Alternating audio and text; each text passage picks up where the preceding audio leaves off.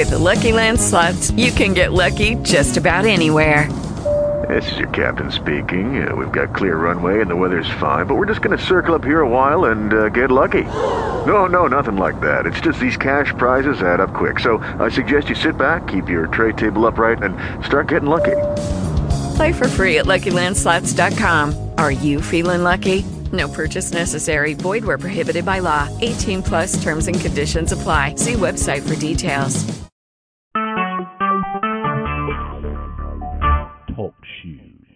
Recorded live.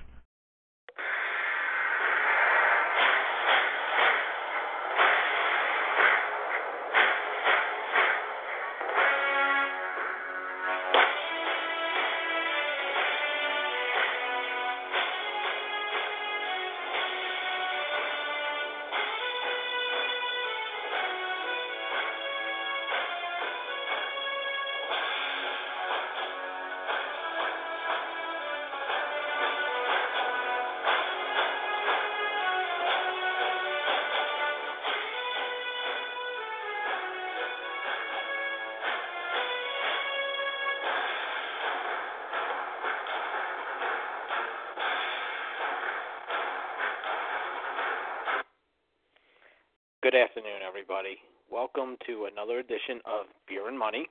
I am your host, JCD, John JCD Demicelli. Uh, we are coming to you live on uh, Talk Shoe as part of the PWP Nation network. Um, as always, you can follow PWP Nation on Facebook, the Facebook page, um, on Twitter at PWP Nation, and of course, pwpnation.com with a lot of great articles and editorials, and the whole staff is just uh, awesome for for the most part, and a lot of great content uh, heading into this week's uh, Survivor Series and NXT as well. Um, thank you for joining us on. A, we're recording this on a Monday. Uh, we were supposed to do Friday, but a couple things came up. Uh, quick rundown as to what we're going to do here today. And, and yes, I am stalling to see if Chris gets on uh, within the next uh, minute or two, or if not, I'm going to start because there's a couple of things that have to be addressed. But uh, the plan is to, me and Chris we're going to discuss almost a rebooking of the original Goldberg streak uh, that started back in 1997 in WCW. Uh, Chris has his ideas on how he would have booked it. I have some ideas on mine. Uh, once we get through Goldberg, uh, we're going to touch on a quick, I guess, a quick Raw preview for tonight. Uh, tonight's the go home Raw for Survivor Series, um, as well as an, one thing that seems to have gotten lost in the sh- the shuffle. Um, the last week or so, and maybe it's because of everything that's been going on and Survivor Series and UFC 205. The 900th edition of SmackDown with Undertaker. Um, we're going to talk about that a little. We're going to do a show on Friday, so I think we'll save the Takeover preview for Friday with the Survivor Series preview, unless something drastic and uh, major breaks um, during the course of the week, and with the way things have been going lately, never say never to anything, and you never know what's coming around the corner next. Uh, so, with that said, Chris is not on yet, so I'm gonna I'm gonna start, and I'm gonna address the obvious elephant in apparently every room, uh, no matter what profession, walk of life, education, whatever the case may be that you're in, the obvious uh, seems to be the only thing that people will talk about is obviously the results of Tuesday night and where we go from here. Now, I had every intention of staying away from this today.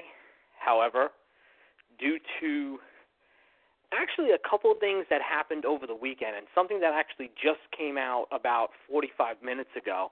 I feel it's relevant to address because it's going to tie in to um, two stories in particular. Um, so before you know we get into the stories, look, I'm going to put it like this: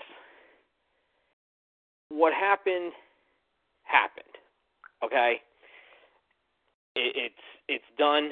It's it's not going to change. There's not going to be a miracle on December 19th and this thing does not get ratified. If, if you are banking on that as your last and only glimmer of hope, you're you got a better chance of seeing Jesus Christ holding hands with Satan walking through Times Square on a Tuesday afternoon in November just because. Um, that ideology that well when they come together to ratify this that will change it's not going to happen. So do you, do yourself a favor. Don't bank on that. You're just you and I'm only saying that because you're just going to set yourself up to be disappointed and to I guess get angry, get frustrated, need a, need a safe space, need to cry, need to take off from work, need to take off from school, need puppies, need Play-Doh, whatever the case may be. I live in Brooklyn, New York. I am 10 minutes spitting distance outside of Manhattan. Okay, and and New York City, Manhattan has been a hotbed the past 4 days or so with protests. And and thankfully, they have been peaceful protests. They have not taken the turn that they have in, in Portland and some other areas. So so thank God for that. And and th- there is nothing wrong with if you have a grievance with something, protesting it. There's nothing wrong with that. There's nothing that says you can't go out and, and speak your mind, whether it's right, whether it's wrong from a factual standpoint. Um, you have that right to do so. Uh, for the most part, we still, as people, have the right to express our opinions, although that's a little debatable the last couple of years. That's not the problem. People protesting marching and chanting certain things.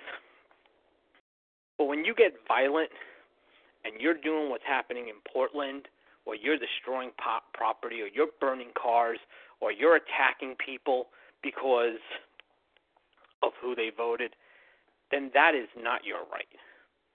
That is not.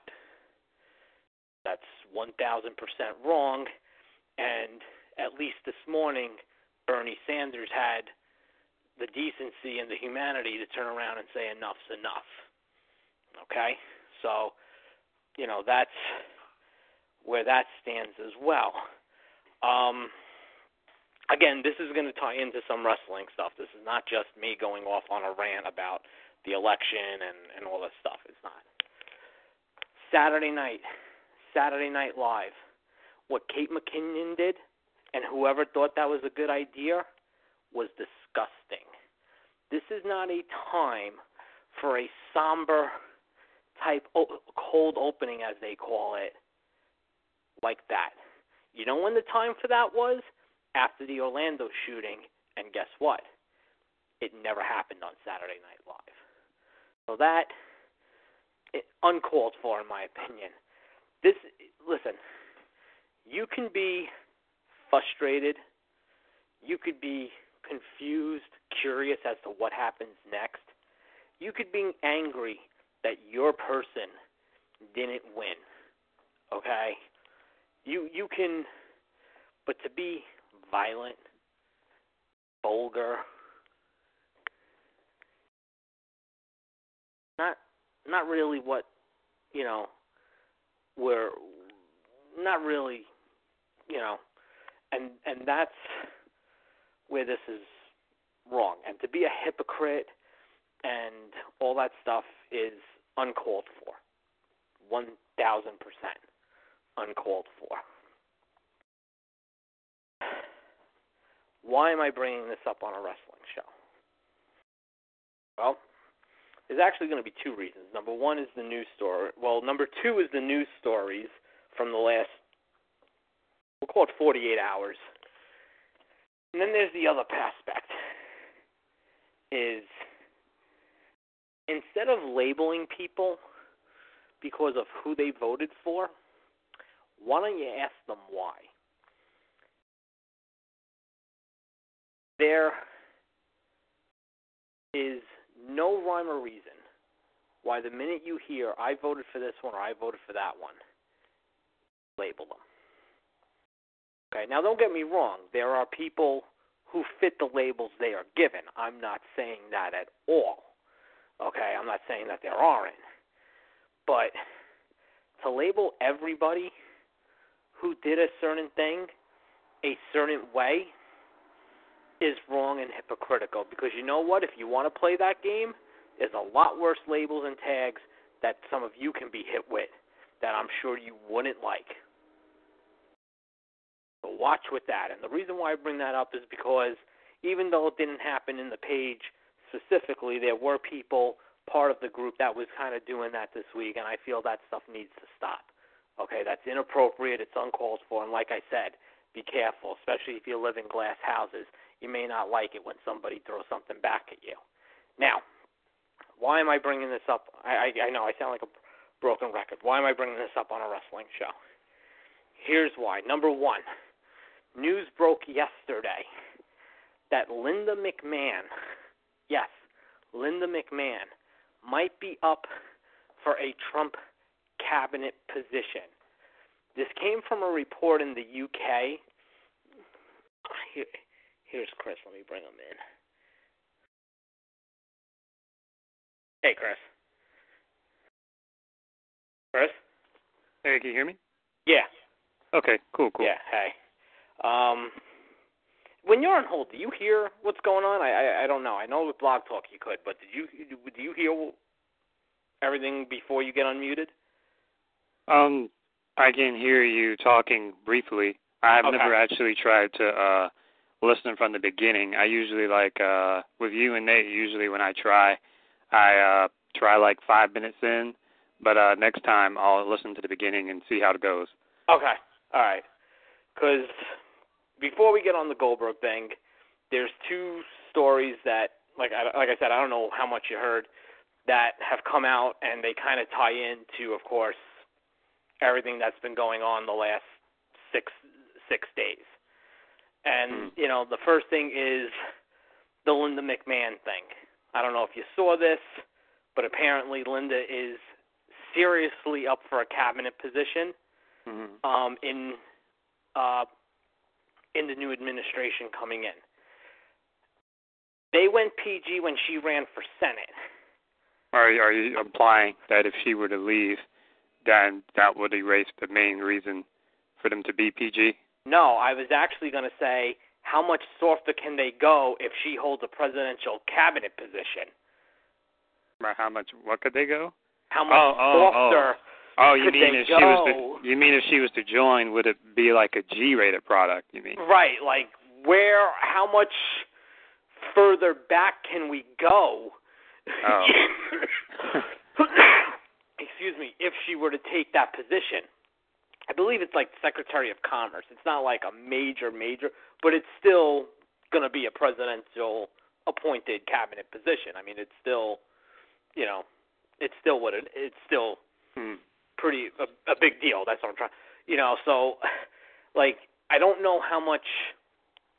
You know, I, I don't know. Do you think it would affect the product at all? Do you think she's distanced enough from the product?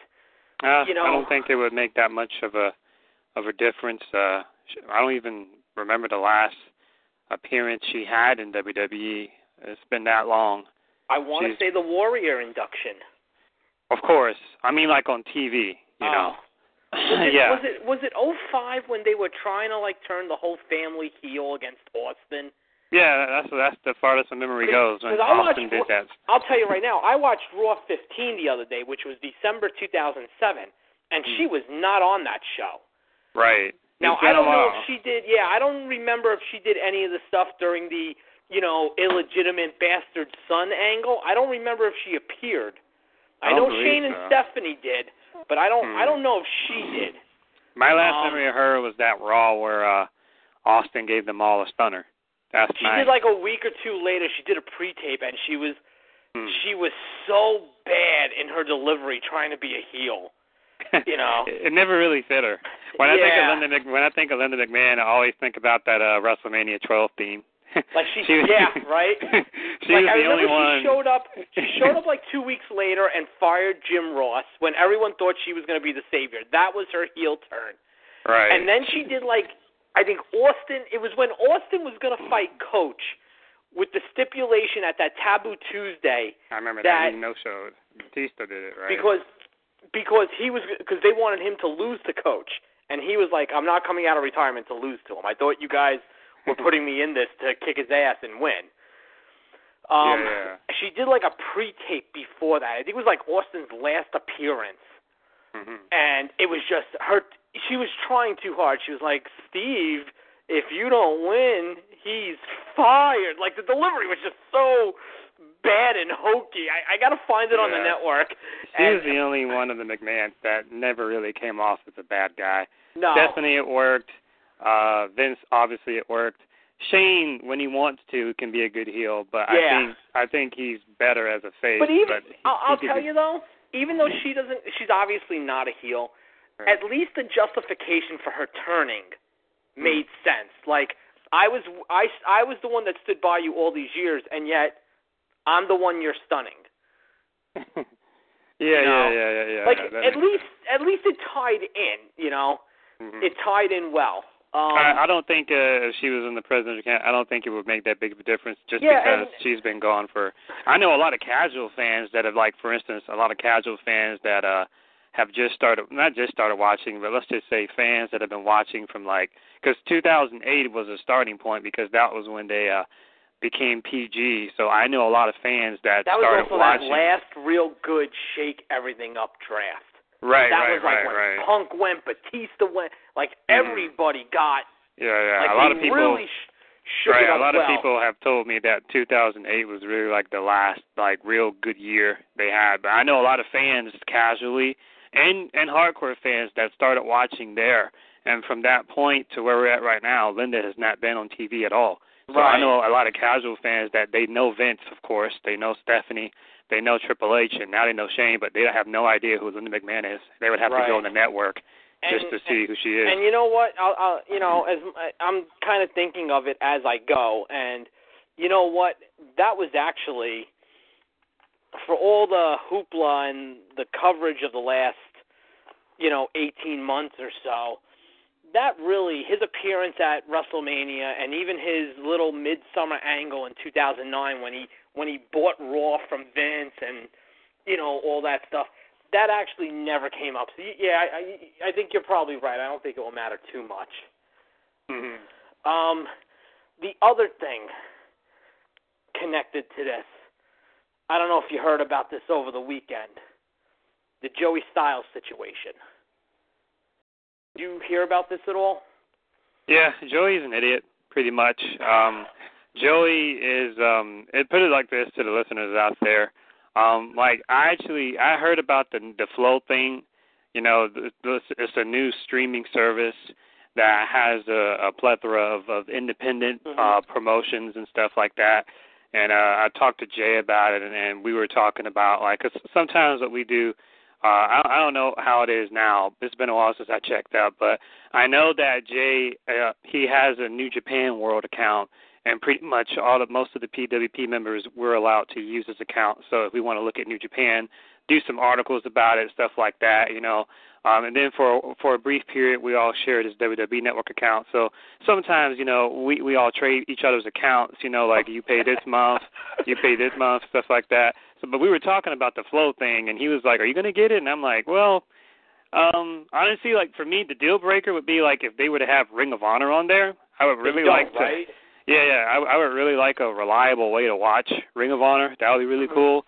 Uh, but right now they have like Evolve and uh a few other stuff. I mean, it's good, but to me, like it's not worth the twenty bucks. Not yet, anyway. Like if they start, and I'm sure they'll a be. month?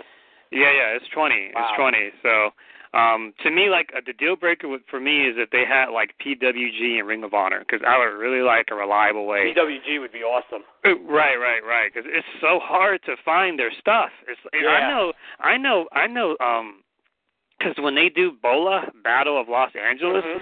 I know some legit, like really, um, I know some legit, like really powerful people that legitimately cannot get in that show because that Battle of Los Angeles It's is like yeah, it's like it's like it's almost like not to be silly, it's almost like the Masters of wrestling. You know, the Masters golf Yeah. tournament. Yeah. You know, there's people that because you know I live in the South and I know folks that have lived here their entire life and they've never Mhm. gone to the Masters thing because it's so hard to get in. Oh, you know, yeah. I know I know there's a story uh Will Smith said in the interview once uh when they were doing Suicide Squad and they were asking interviews, they're asking questions like, you know, you're not going to be in Independence Day too. How do you feel about that? And then they were asking him stuff like, what do you do in your spare time? And Will Smith is a big wrestling fan, and he he frequents the LA area frequently, and and uh, he mentioned in the interview that he was trying to go to this PWG show, and and he couldn't get in. I'm like, Yeah. Will Smith can't get in. I'm like, that's how hard it is to get in there. So if they were to put PWG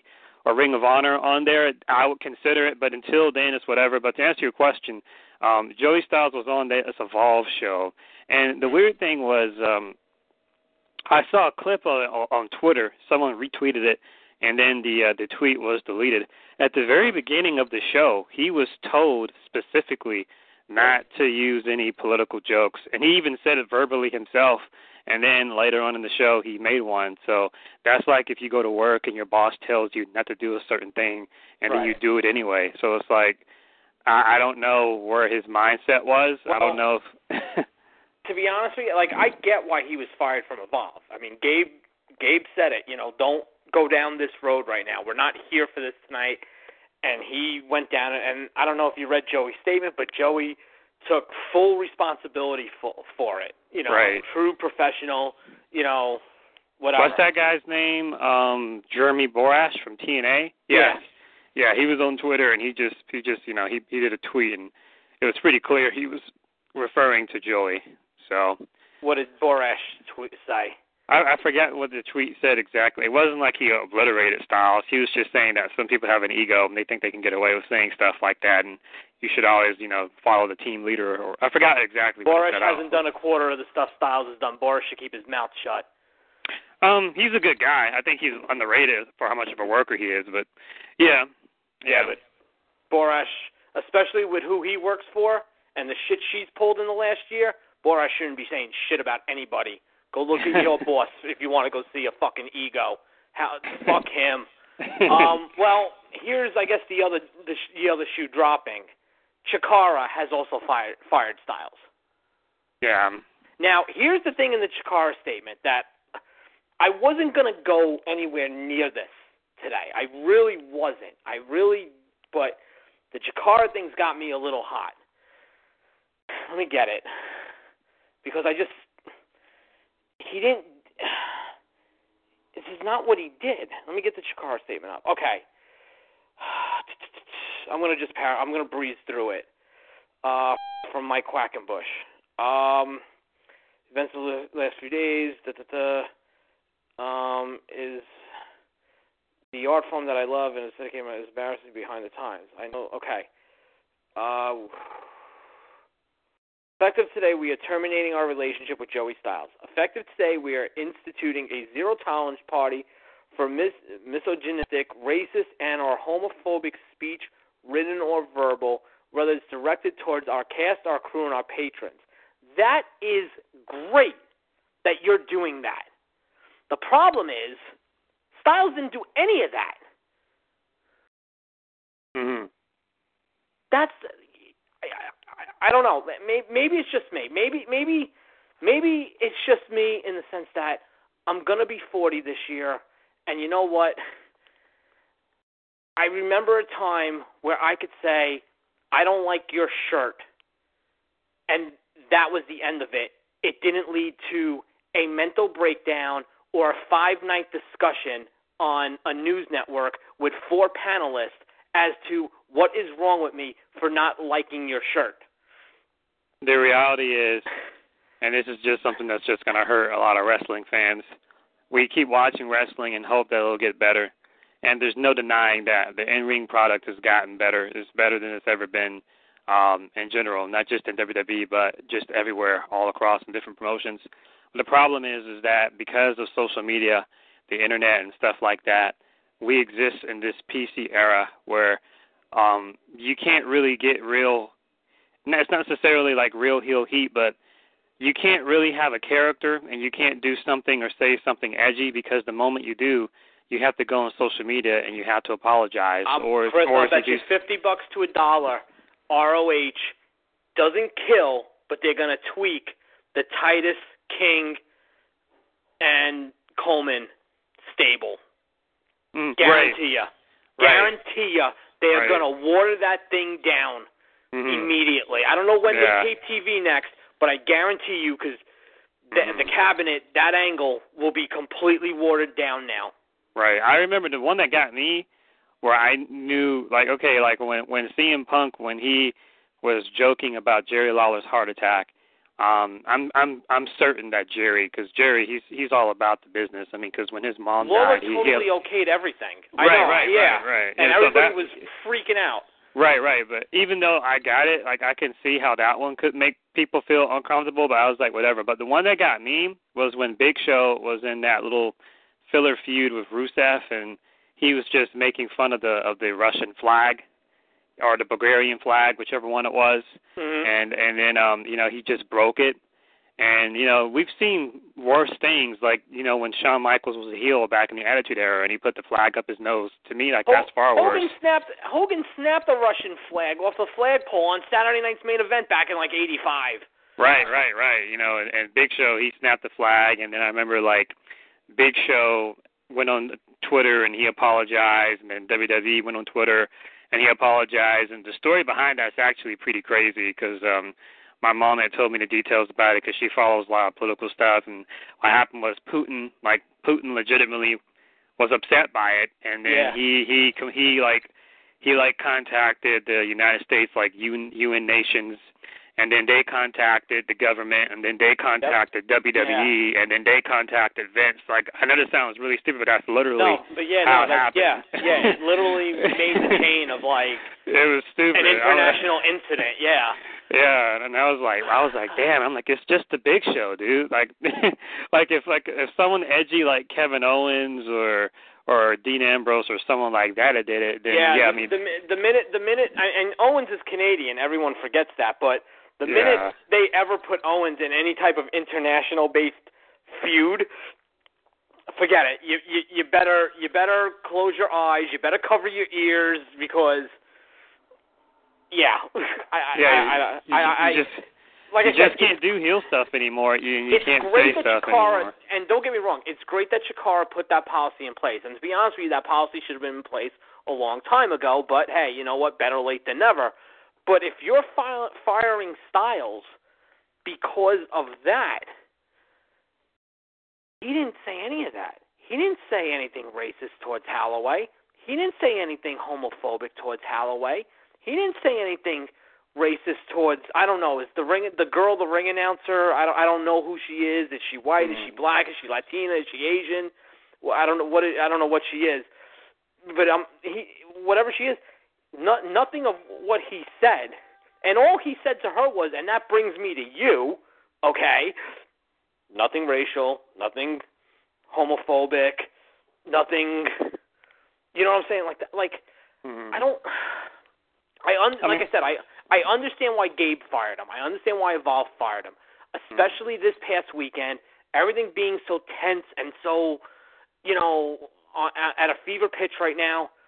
Let's be a let's be a distraction. Let's not be another part of it. And you know what? Like you said, if your boss tells you don't do this and you do it, at the end of the day, you got no one to blame but yourself Yeah, for yeah. whatever the consequences are.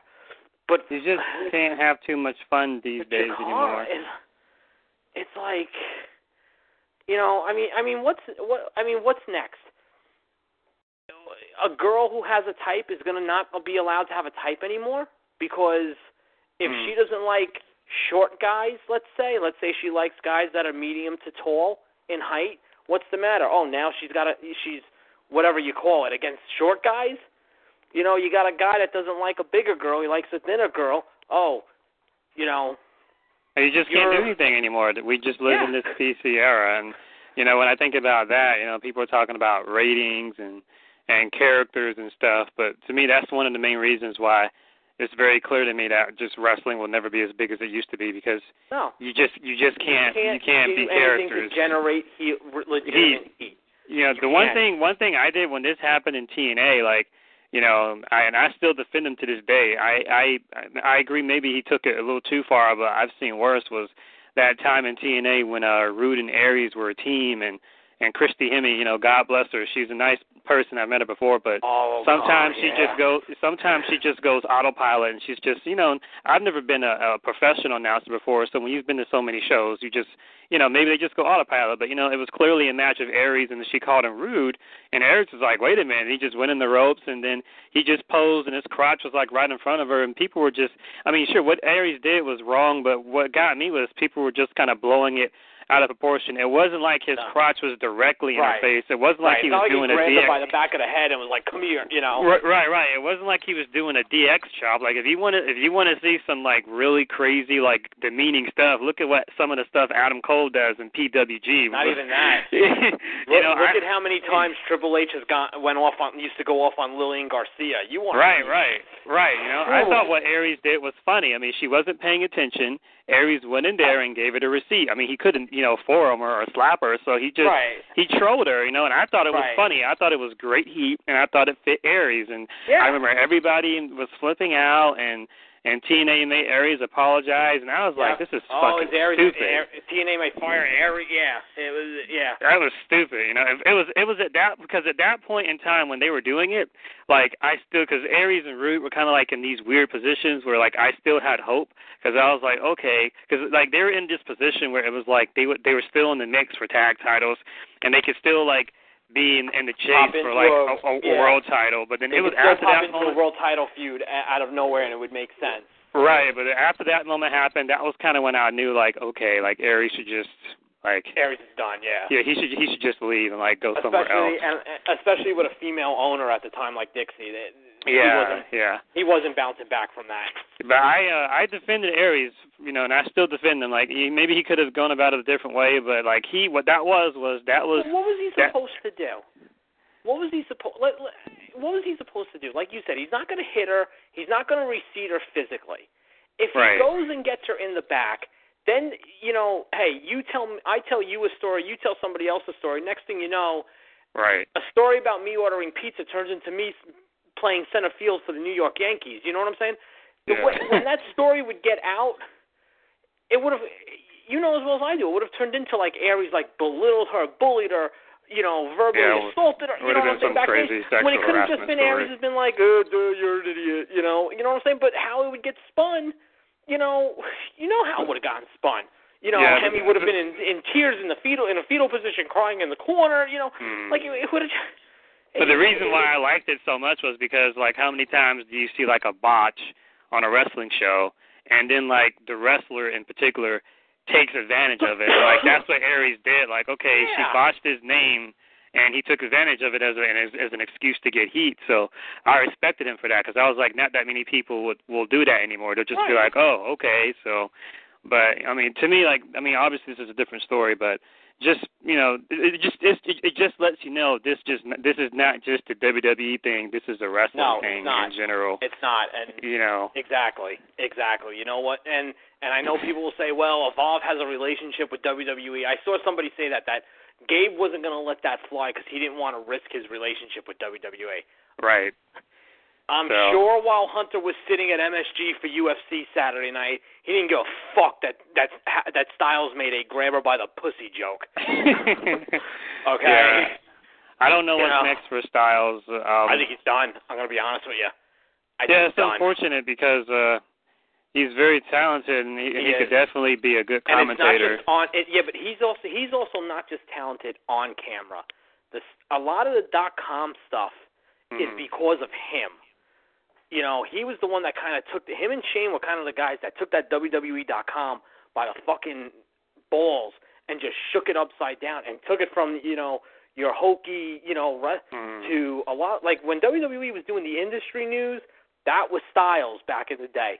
You know the whole thing, a lot of that stuff was was Styles.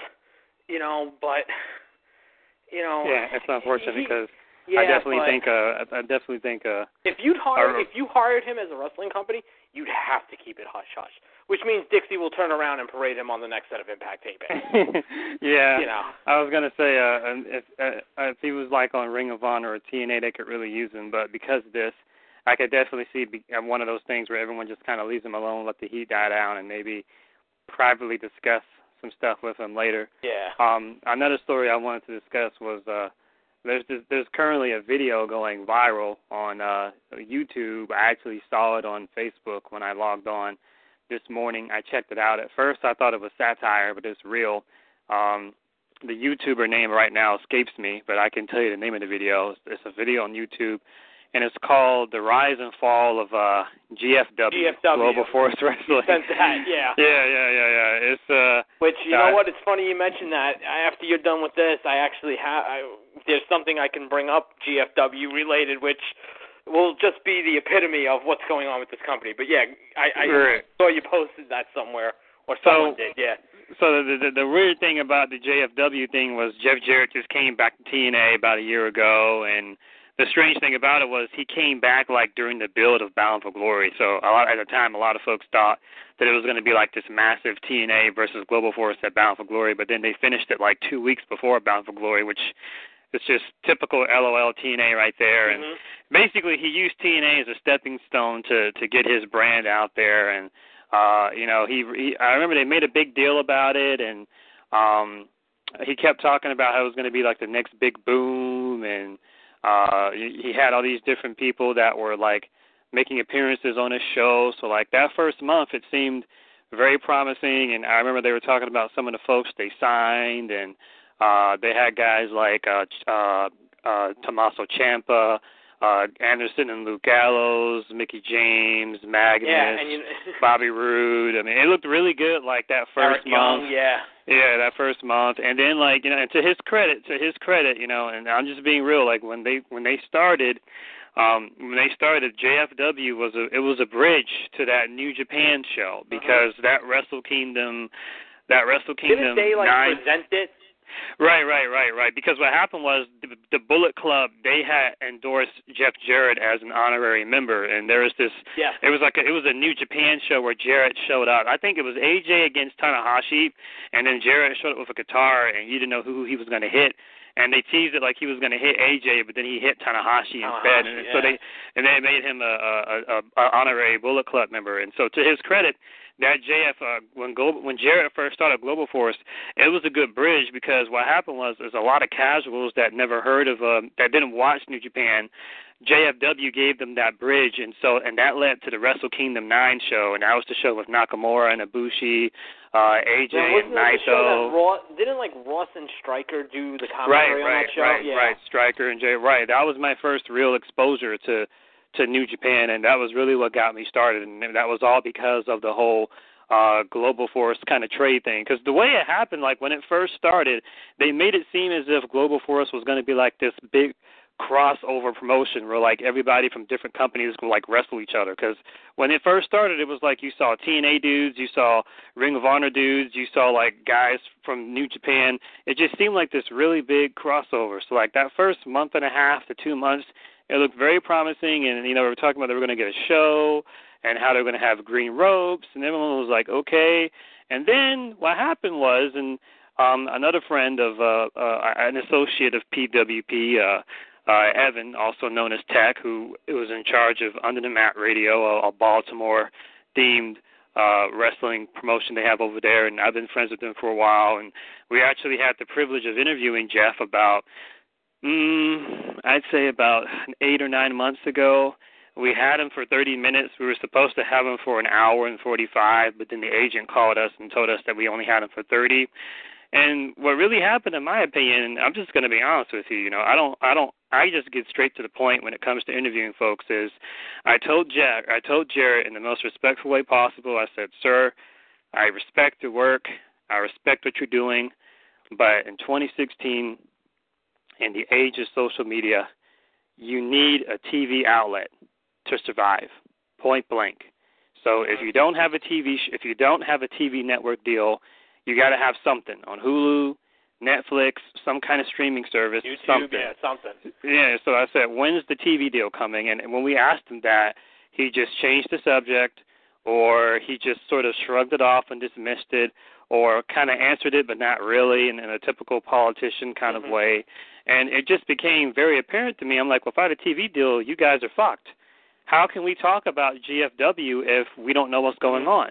And you know, I've heard stories of people that have told me they've gone to GFW shows, and they've told me that it's mostly just local guys that they've never even heard of, and that every every now and then, like a Kevin Nash or or someone like that would show up. And I remember like going on their roster about two to three months ago, and you could tell like their roster hasn't been updated because half the folks that were on the roster are not even there anymore. Like I checked on their roster like Well, two you, months you ago. know what's even funny about that?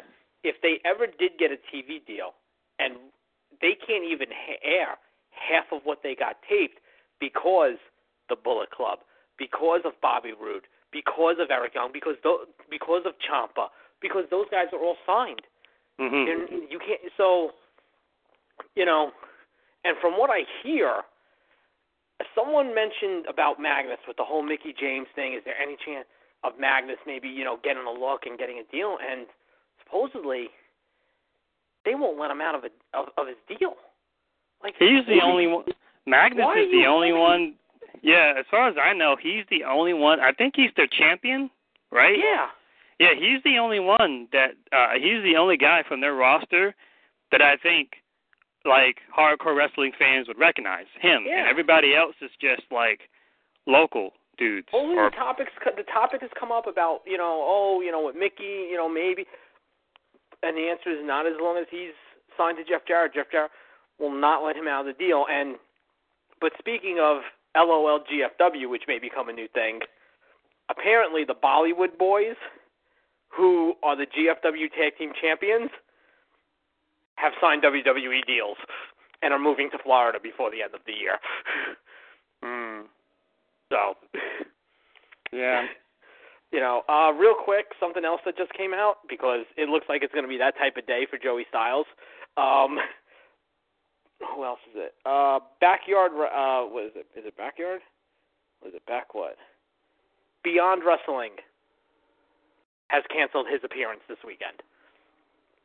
Yeah, it's just one of those things where uh he'll just have to lay low for a while and a lot of different other companies will just they'll treat him like the plague for a while until stuff cools down. I remember reading a story about Fit Finlay uh being in trouble one time because they did some uh, what did they do? They did some type of Something show. I think they had somebody interrupt the national anthem. Right, and he and he took heat for that, and for a while, like they just kind of like ignored him for like two, three months, and then when things kind of blew over, they Yeah. uh talked to him again. They were they were at like they might have been in like Virginia, like somewhere with like the military base nearby or something. I think there were a couple servicemen there, and apparently, whoever it was, it was a heel, and it was again like you said, just to get heat, came out and interrupted the anthem and cut a promo, blah blah blah. It, I mean, it very well could have been Rusev, because I think it happened around 2000. If it around that time, I think it happened like two years ago. So if it it could have been Rusev coming out to get heat, and apparently some of the service people who were there got offended, and Finlay took the fall for it because like he was Mhm. the producer on duty on the show or the lead producer for the show, whatever, and Mhm. yeah, he took heat for it. Uh, so and real quick, um, because I I, I want to get into this Goldberg thing. Um, now they're advertising Taker as Undertaker is stepping back into a WWE ring on Tuesday night. I don't know. Is I feel like this SmackDown 900th episode and Taker appearing has kind of gotten lost in the shuffle of everything else. With Survivor Series, the 205, the the UFC even. I feel like I feel like this Taker coming back and what it could lead to should be a bigger deal than what it is. Eh, I don't know. Am I am I, Hmm. am I missing something on Taker, or you know, has it? No, you're it not missing its- anything. It's, it's pretty much we've talked about it already. Um, Taker just respects Vince, so Vince can give him a Yeah. call and say, "Hey, show up," and Taker will show up. So, Yeah. um, me personally, I've always thought Taker should not be advertised. He should just randomly show up. He's Taker. You know, that's what makes them so exciting. Is when he you just could you randomly could do that when up. the ratings are solid. When the ratings are what they are, you you need every sort of pop you can get. Yeah. So, I imagine there'll probably just be some segment where he'll save Kane or whatever. But That's what I'm thinking. you know, That's what I'm so, thinking. I'm thinking Kane is taking a beating from the Wyatts and Orton, and Mm, you know Taker comes down and makes the save. I've seen Mhm. some sites speculating that oh his WrestleMania build is gonna start. I mean, that's fine. for that. It's too early for that. I kind of prefer that though. I mean, it's not like he's going to be around that much anyway. So Yeah. what I would do is if you know uh, since since they're not going to do AJ Shawn, uh, some people are saying do AJ Taker at Rumble. Um, it's in Texas, you know, so they got to put some type of. They're trying really hard to get some type of Texas draw, and your Yeah. options are Austin, Taker, and Shawn, and your most realistic options Taker. You know, assuming you're not going to just get somebody from NXT like a Joe or a Nakamura and just shoot them to the moon in like a month and a half, which I don't think they're going to do that. I think they're just going to save Joe for Rumble, and I think Nakamura Uh, I will just Joe stay down there. I heard Joe might be up in the next three weeks. Okay, I- well, I, heard he he'll pro, he'll he'll follow the suit, lose the title rematch, work the tapings, put somebody over, and go main roster. I, Okay, I heard well, there is. that's- that's I- possible. that's that that's what I heard as of a couple of weeks ago. I would like was- to see that. That's possible. I would like to see Joe on SmackDown, but my gut tells me he'll be on Raw. I don't agree with that. I have, a, I have a feeling. I, I Hmm. know what they. I know what Joe's gonna. I have a feeling. I know what they're gonna do with Joe on Raw. I, I just. I have. I have a feeling.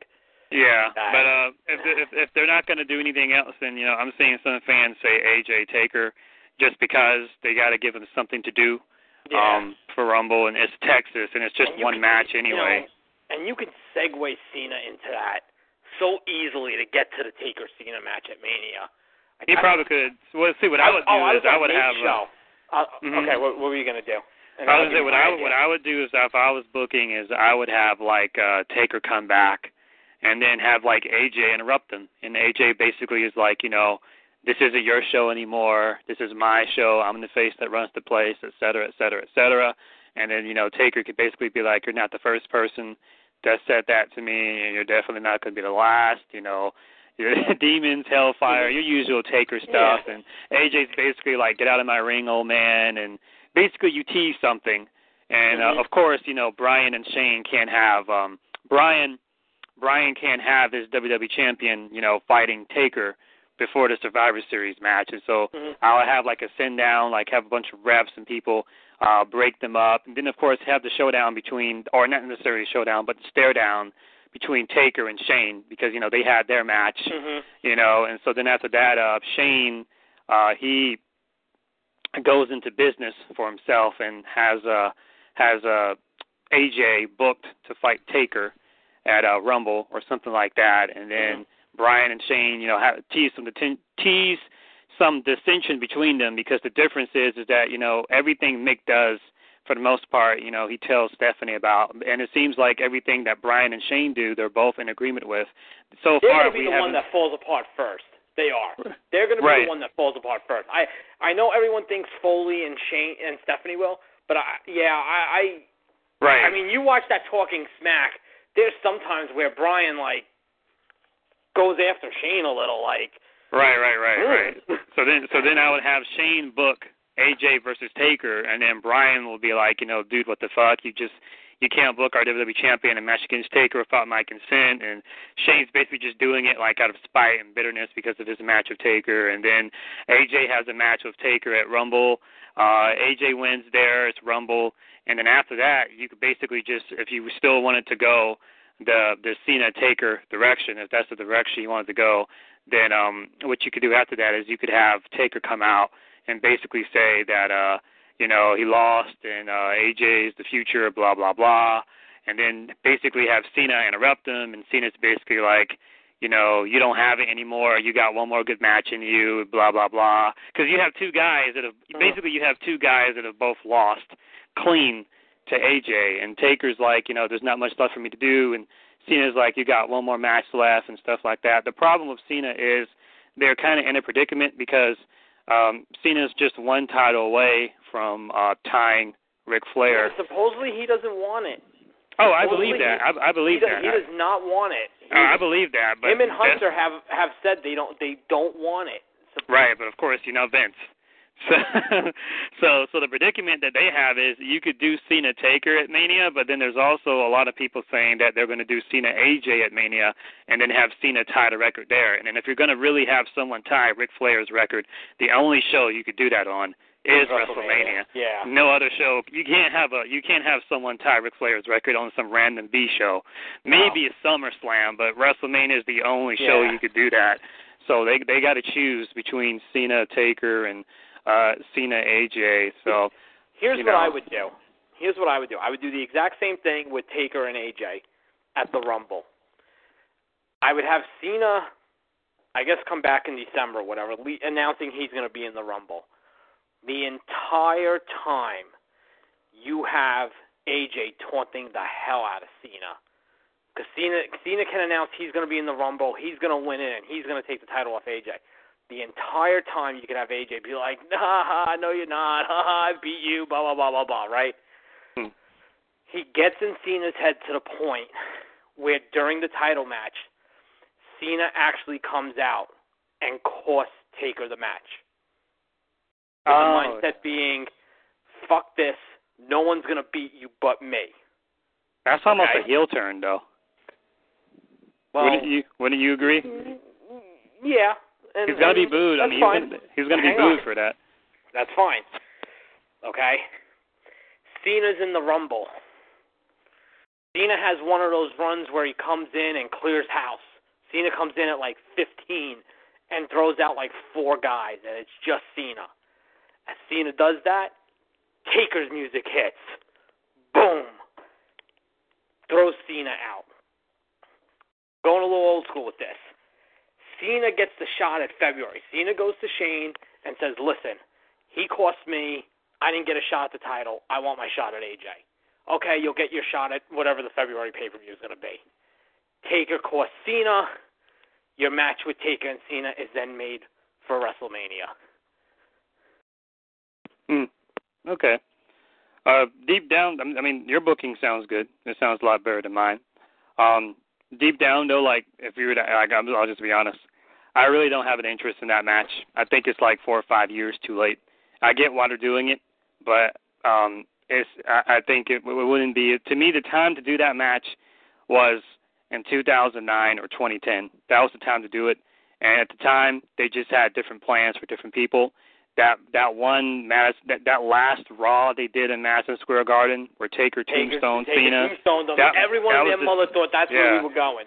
That, that was the thought time to do we were it. going. Yeah, that was the time to do it. But they went a different direction. Shawn wanted to do a rematch. He wanted to retire, and then Yep. Batista did his Hollywood thing, and it, it Mhm. worked. They didn't. They didn't really realize. You know, on paper it just seemed like a Batista heel turn, but they, you know, the heel turn, it worked. It hit. You know? It, it was one of those times where this is this could be so good. Why won't they do it? right. And then you, you look know. at the alternative and you look back at it and you're like, all right, you know what? Plan B worked too. You Right, know, right. as as good as A would have been, B worked. so Just you know, So in retrospect, what I would have did was, you know, what they did at Mania 26 was fine, but Mania 27 was a flop. So I would have did Cena Taker there, but what again, Cena, oh yeah, Cena did Miz. Cena, Right. Yeah, right? No offense to Miz fans or anything, and, and you know, but to me that that show was a you could do without you could do without pretty much every major match on that show. You could you could pretty much rebook that whole that, show, Remember that that should have been Taker, Barrett, and Sheamus, Triple H. right? Off of the right. way everything was left, that's what that show should have been. And that's Right. what that's what everything was looking at for that show. And then they just were like, yeah, no, we're gonna go. when when you go on Google and you like you know Google those you know rebooking of certain shows, uh, Mania 27 is actually like one of the most rebooked wrestling shows of all time. That's how bad. Yeah. 27's rebooked a lot. Uh, 25 is rebooked The only thing a I lot. said that I haven't seen a lot of people really mention with 27 is I know a lot of people crap on Del Rio Edge. You know, I would have done I would have done and again, this was not knowing what Edge's situation was with his health, this would have been assuming I could have gotten a few more months out of Edge. I would have done the only that I've seen people that I disagree with is I would have done an Edge Del Rio Christian triple threat. It should have been. That should have been the direction because that they were going Christian could in. have had the claim that he beat Del Rio. He but did. Del Rio could have had the claim, well, fuck that, I won the Rumble. And I remember Christian went on Twitter. That was when I first started getting into Twitter because he had been. I remember he had been cleared, and he posted a tweet where he said that um, his goal in 2011 was to become the world heavyweight champion, and if that means to have to go through Adam, Mhm. then so be it. Because he didn't call him Edge, he called him Adam. Yeah. 'cause That was his real name. Yep. And then in the storyline, it was Rio that took him out, and Mhm. then you know Edge won It that re- a lot of it made a lot of it made sense Mhm. if you wanted to go that route and get to a triple threat. They could have. They could have. It makes me wonder. That's that's what I always wonder about too. Like I always wonder what the direction was because Christian came back and he saved Edge because Del Rio attacked him, and I At the remember they had Chamber. right, and they had two really good singles matches. You know they had one you good know what I, singles. you know what I honestly have always thought, Chris. To be Mhm. honest with you, and I and I I I I love Christian. I I I mean in oh in oh four oh five, I thought if there was ever a time to pull a trigger on him, it was it was then. Mhm. I think despite what everyone has said publicly, I think they knew about Edge a lot sooner. oh, oh, oh, I believe that. They just probably didn't think it was as serious as they. I that's what I, I, I that's what I Mhm. think, and I'm sure it was a case of well, can he get through Mania? Kind of like Angle in '03.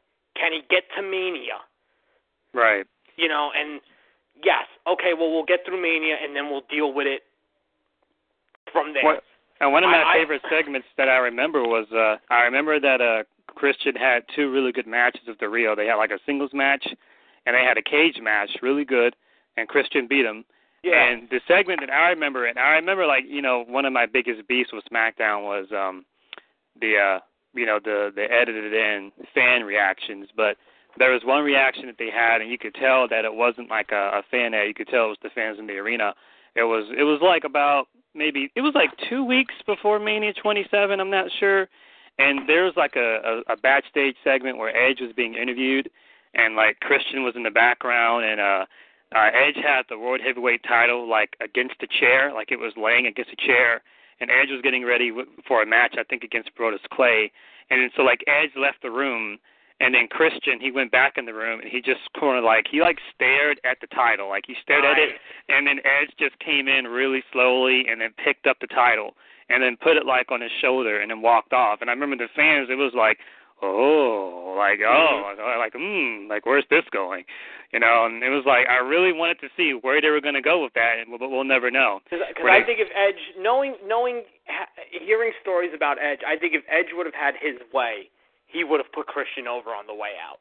Oh, I'm sure. I'm just wanted to know like what what the direction would have been. Like Yeah. would they have turned him heel, or would Edge have gone heel? Like what would it have been a ladder match? Would it have been a regular? Like that's what I want to know, and we'll just never know. You know, that's my biggest regret for Edge and Christian. I think the plan was always to get the belt to Del Rio. I think the problem was they thought they might have thought they had more time with Edge. I think they thought they could have probably gotten to the summer, you know, Mm. with, with Edge, and then once Edge had to, I guess, have surgery, you know, whatever, you could have spawned it off into Christian Del Rio, and then when if Edge was able to come back, figure out what you were to do with Edge Christian, you know, later on. I, I I've heard people say, "Oh, Orton was always the plan." I I don't buy that at all. I think that was a bargaining chip to get Orton to SmackDown. What happened with Orton, and you know, to this day, like you know, I I fought against it then, and I and I still Oh, fight against it now. Yeah. The the the problem that they had was, um, Raw was always stacked. Um, when you look at like the the mid 2000s, like oh five, oh six, oh seven, oh eight, whatever it was always like Cena, HBK, Triple H, Batista, Orton. You had all you always had like a lot of sharks on Raw, whereas SmackDown would have like maybe one or two sharks and a bunch of other big fish. Mhm. Orton never really had his his real time to shine because every time he was champion, he always had like Triple H or Batista or Jericho or JBL. There was always like some other heel that was just kind of like behind them. So their mentality was that by sending Orton to SmackDown, they wanted to make him the face of the brand and they wanted to focus it and center it on him.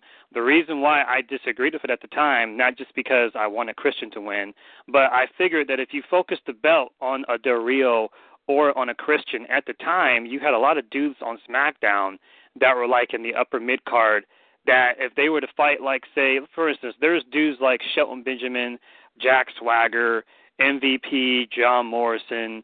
There's a lot of these dudes that were like in the upper mid cards. And if you were to have any of those guys I just said fight like a Batista or like uh, Orton or Triple H, it just would have looked tacky. But if you did like Shelton or Jack Swagger versus Del Rio, or like Christian versus Del Rio, or like you know, it, it would have made it would have been more believable. It would have been a great way to to to to outlet the newer guys over it. And just what I did not like about SmackDown was every time they had a chance to to push the, the belt or to make new stars, that SmackDown during that period of time, during 2010, 2011, 2012, they would consistently put it on guys that didn't need the belt. Like in 2010 Mhm. when they put it on on um when they were having Jack Swagger of all people feuding with the Big Show. Like that was stupid. And then they put it on Rey Mysterio, and then they put it uh-huh. on Edge, and then they put it on on Hey. Orton.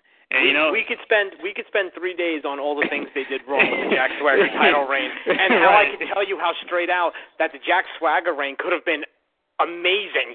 We could spend three days on that. I, I have always mapped out the Swagger reign all the way back in 2010, and I'm still convinced that you know what anybody who hears my plan for what Swagger should have been would would tell me straight out. Yes, Uh, man, works. I remember, I remember fucking uh Eric Santa Maria from uh the Wrestling Uh. Roundtable. You remember that guy? I'm sorry to hear that.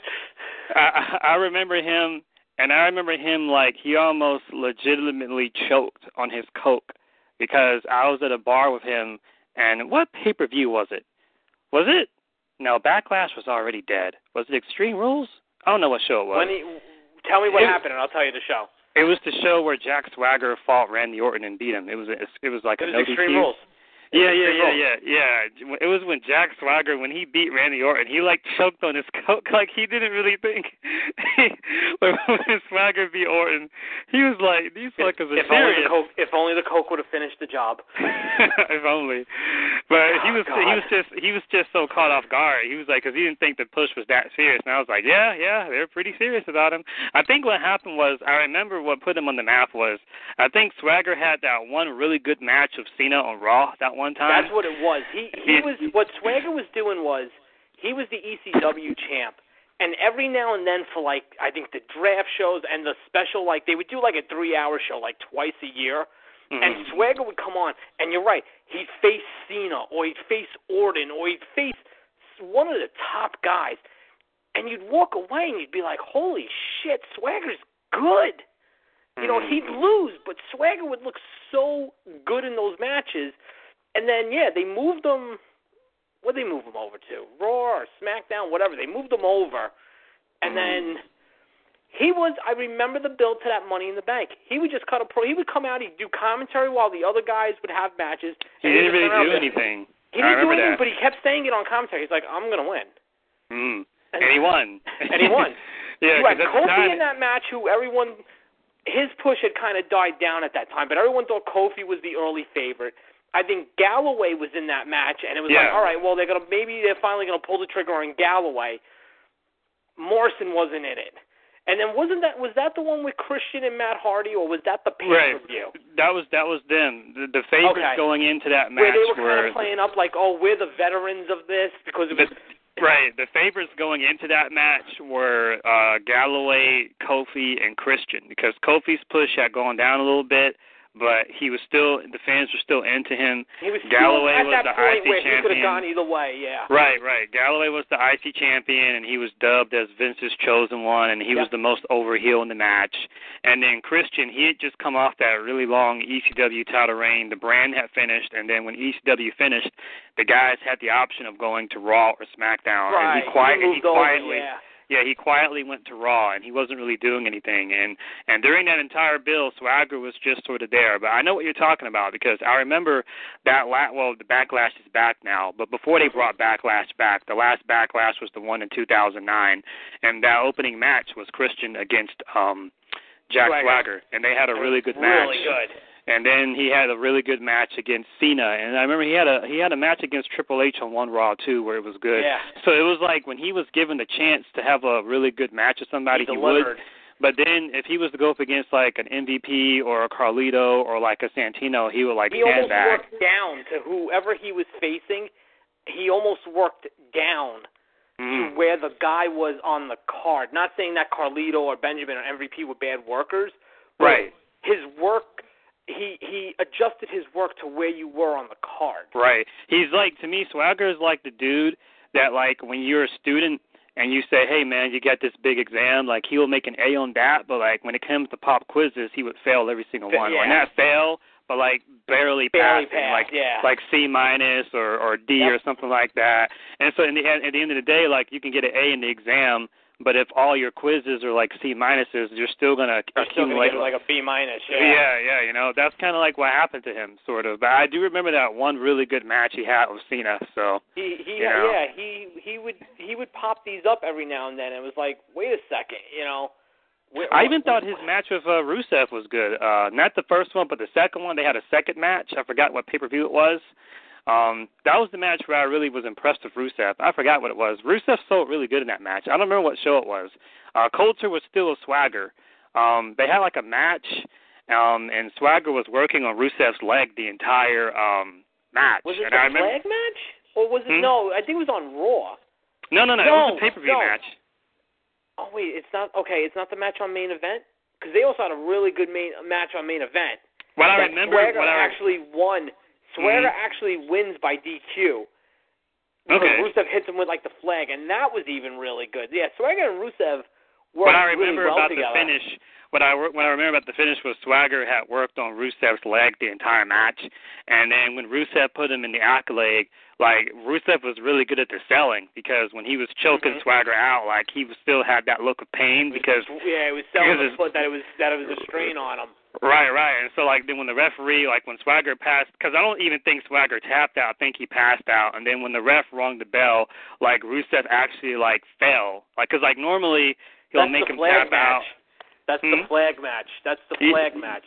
Yeah, yeah, yeah. I was really impressed with both of them there. That was probably Yeah. that, that was like Rusev's best match to me. Uh as far as like psychology is concerned, selling and stuff like that. And um yeah, I mean I didn't mean to get off topic, but yeah, Swagger's No, no, no. good.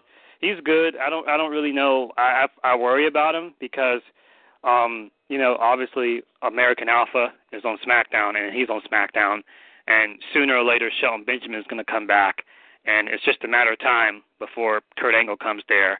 I'm I'm hearing some folks say that Angle should just like form this massive like this amateur wrestling stable. I've heard that. I've heard that. That's actually making the rounds too. Like even with Ziggler, I've heard even Ziggler mentioned for it.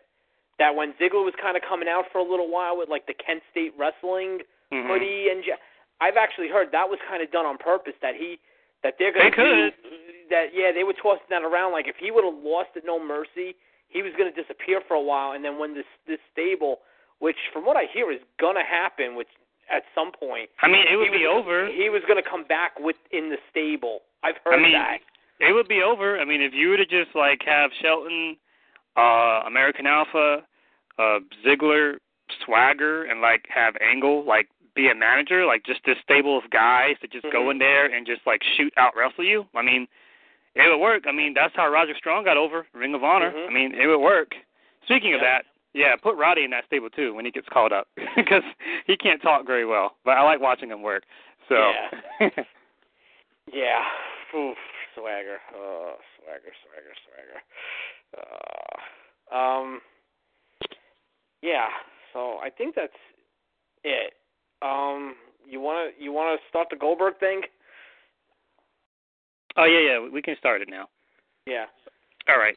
So um, I've been teasing the Goldberg thing for a while now, and like I said, ironically, earlier this year, I actually I think it was like uh like April Mayish.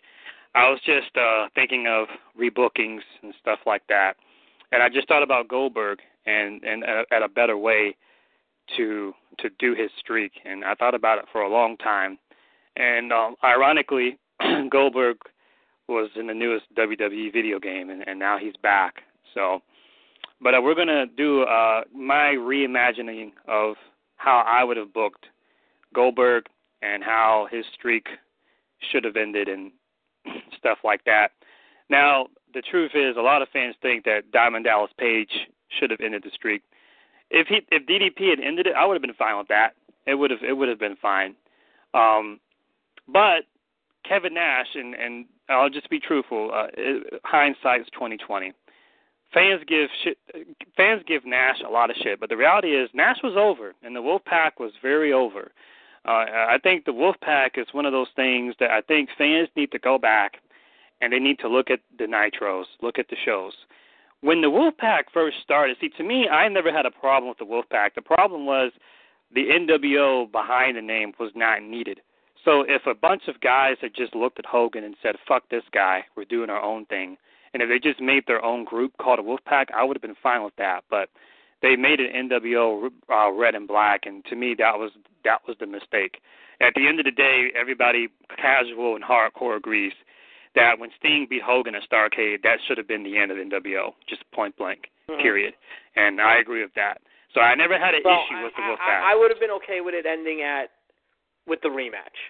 With the rematch, which would have been Super yeah, Brawl, right? That, that would have been, yeah. I, I you know, and the only reason why I say that is because I've had conversations with people who are vehemently against the idea of there even being a rematch, and I'm like, no, you, you, you know, mm-hmm. you, you got to have the rematch in this. You can't. Right. You, you, you no, no. Right, right.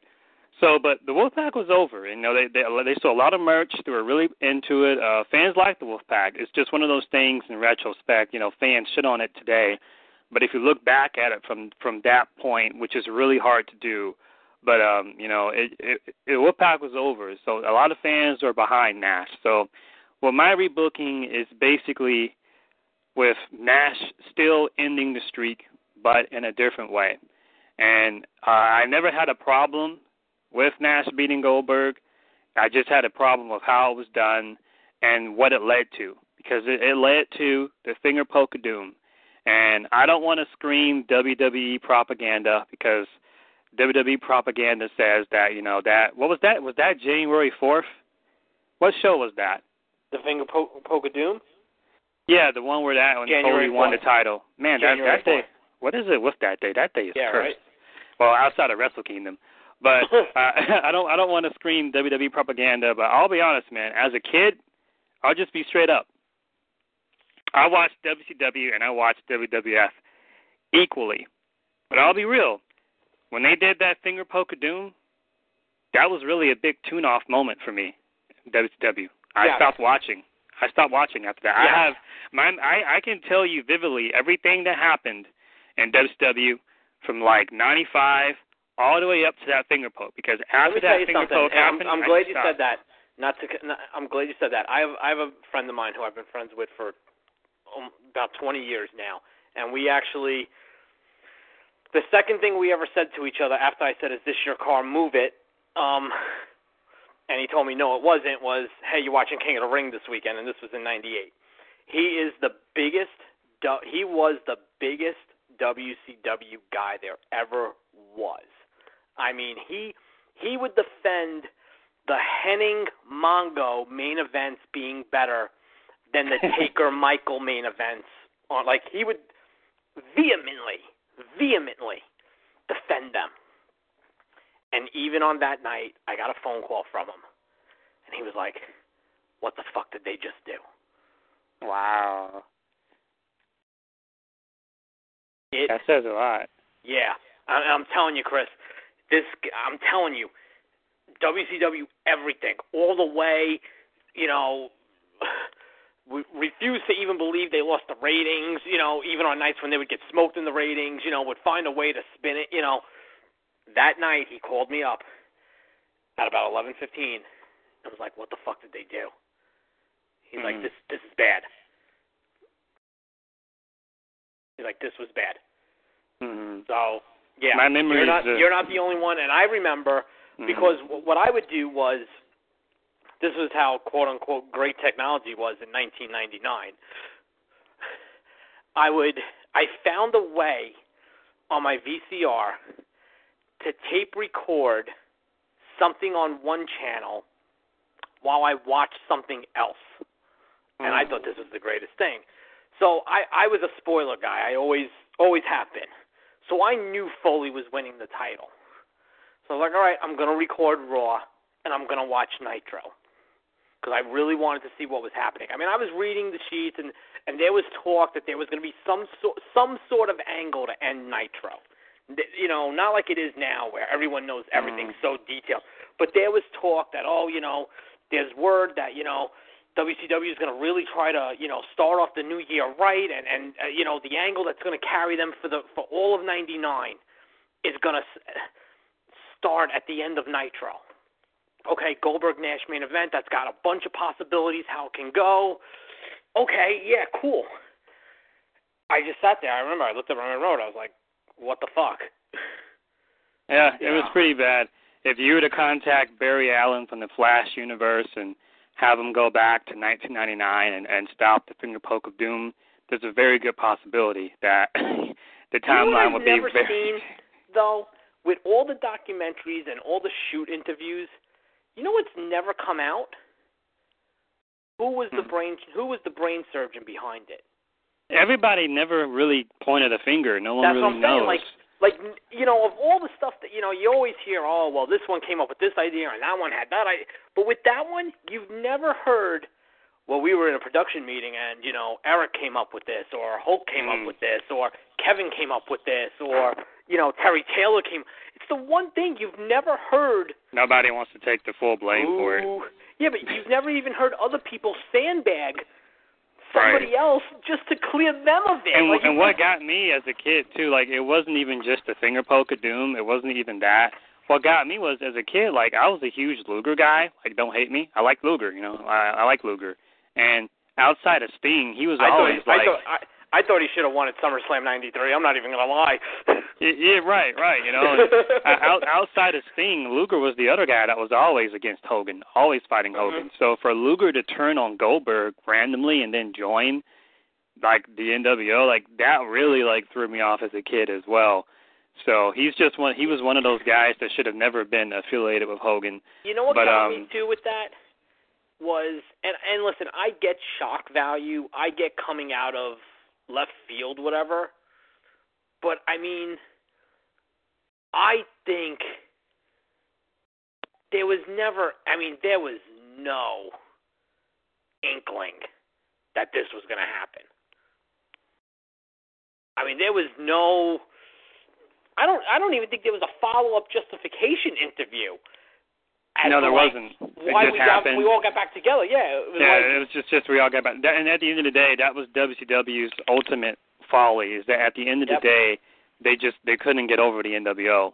Hogan I was needs looking- the belt back. Hogan needs the belt back, and we need Giant Hmm. to put over Kevin Nash because Giant's leaving.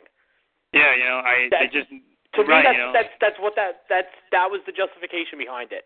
The other day, I was looking at uh Raven videos, and you know, like the birth. There's a really cool uh playlist series on YouTube where someone actually took every single uh segment from Raven uh to the eventual like, because you know when Raven first showed up, he was just kind of doing his own thing, and then just over a period of time, he made the flock. And um there's this one segment I looked at, and I got goosebumps because I was like, wow, they could have did something with this. It was it was during the period of time where. uh like Stevie Richards would talk for Raven and Raven would hit him and they had their match at Clash of the Champions and and there was this one match where they had where it was Stevie Richards fighting Randy Savage and then Randy Savage did the elbow and he actually like spit on Raven and like he spit on him and then Raven just Mm. jumped over the guardrail and he just he got right into Savage's face and that that those fans went nuts. I was like, wow. I was like, wow, like I don't even remember this. But then as I was watching it, I remembered, and I was like, wow, like this would have been great because the flock kind of represented everything the NWO wasn't. Because yeah. it's like the flock were outcasts, and NWO were like these gangsters. I'm like, you could have totally did a flock right, they versus. were both they were both anti-establishment, but they were both on different sides of like right, anti-establishment. right, right, yeah. right. It worked, and then the and the cool thing was was like every single person Raven feuded with, it was like they were under a trance, and they just kind of joined them, you know. And mm-hmm. I just looked at that. I look at I look at Raven's work. I look at Conspiracy Jericho. I look at Eddie and, and LWO, and at the end of the day, that was WCW's main Jericho. folly. They just couldn't get over NWO, and Mhm. uh, you know, so You ever want to see a pop, and I'm sure you've seen it, but Mhm. y- you know where I'm going. right. Speaking of conspiracy Jericho, go watch that clip of Dean Lema- L- L- Malenko dressed up as what was it, Ciclope or something, or yeah, right, yeah, right. and taking the mask off, and that place going nuts. that was great.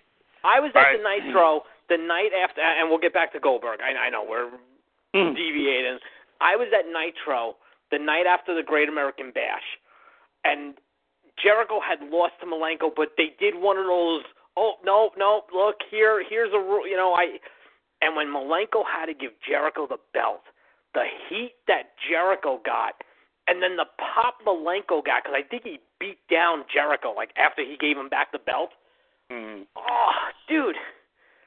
Especially, you know what gets me about WCW, to be honest with you, is they did things really unconventional a lot of times. And part of it was Hogan. You know, I'm not going to be around for June, July, August, whatever, let's just say.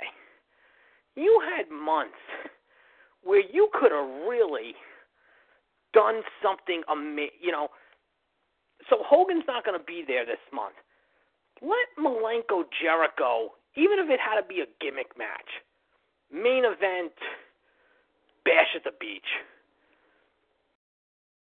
You know, Yeah, I would have been fine with that. let it, have- you know, let let Malenko, I mean, let Guerrero Mysterio in an Iron Man match, headline sold out. Mhm. I would have been know. fine with that. You know. I you know um, what I'm saying? You know, I- let, I defend, let um, DDP let DDP pay uh, DDP Raven main event. You know what I'm saying? Spring Stampede or Uncensored, whatever. another NWO thing that always got me was um there was a period of time I know like me and this guy don't get along at all. Uh Bill from PWP, but we've we've recently kind of made a a truce with each other where it's like bygones will be bygones and I was talking to Bill the other day and for the first Bill time Shannon. Right, and, and for the first time, we actually found out that we had one thing that we both totally agree with, and I was like, wow, like, like we both feel the same way about it. Was that period of time when Scott Steiner turned on Rick, and then he had like that thing with Buff and that crooked ref, and Mhm. there's a period of time where like they were an over like duo or trio, and we both agreed that like the NWO was not even needed for that, you know.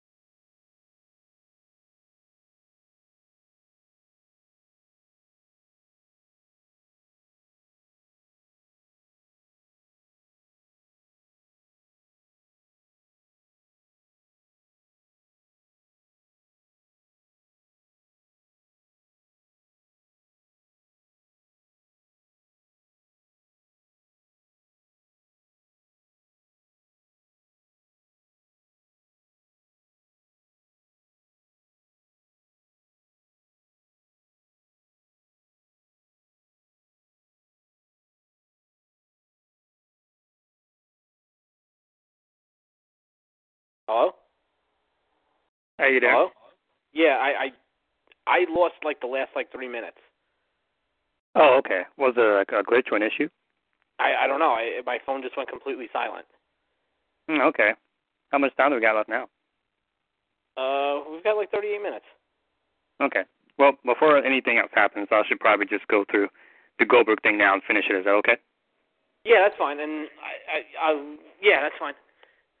All right. So uh, we'll go ahead and just uh, go through the Goldberg thing. Um, here's we here's how we're going to do it here. Uh, basically, everything they did with Goldberg up until Starcade is fine. Keep it there. hmm I Um, agree with you on that.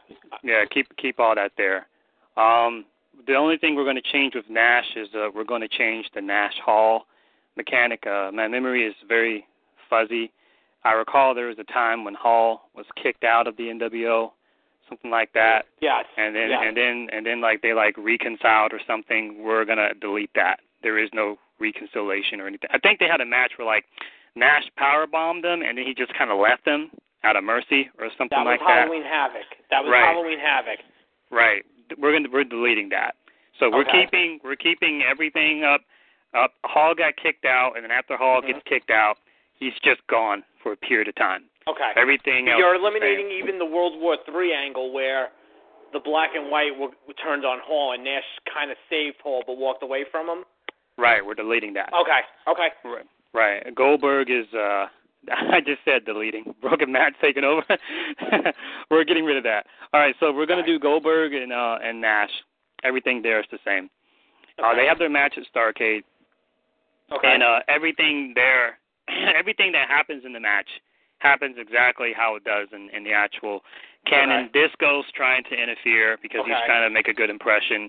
okay. Uh, Bigelow still has beef with Goldberg, and I don't even remember why he did. He he's attacked Goldberg for whatever reason.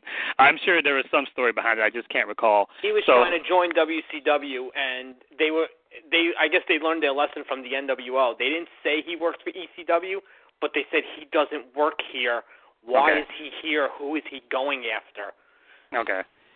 So we're keeping that. Okay, so Okay. have their matches happening the same. Disco interferes, Bigelow interferes, whatever. happening. Okay. okay. Right, right. And so here's where Hall comes. Hall comes and he gets he comes to the ring with a taser and they're wondering, you know, and as he's coming to the ring and, and typical Bobby Heenan fashion, Heenan's like, Whose side is he on? Who's he gonna What's tase? he doing here? Yeah. is he okay. gonna is he gonna tease Nash or is he gonna tease Goldberg? You know, so ultimately what happens is Nash what happens is Hall gets in the ring and he gives a taser. He I know he gives a taser, but he tases Goldberg just like Okay. we happens in the canon. Now while this is happening, you understand, you know, Bigelow he's outside. He's Right. causing he's causing havoc and he's beating up Right. Disco for like no reason. So then after Hall gives Goldberg the taser, he gets in the ring and then he he tases Nash too. So he tases both of them. And then after that he leaves the ring. So the referee gets back in the ring, Goldberg is down, Nash is down. Goldberg got tased first, so he had a little bit more time to recover. Okay. Um, Nash, he gets up shortly after Goldberg does. Goldberg spears Nash, and then he hits him with the jackhammer. One, two, three. Goldberg beats him. He's a little stunned. He's not really sure what wha- happened? what happened, but he's you know he wins the match, and so Nash he sort of turns around. The camera zooms in on his face. He doesn't know what happens, but he has a pretty good idea who was the one that that that tased him.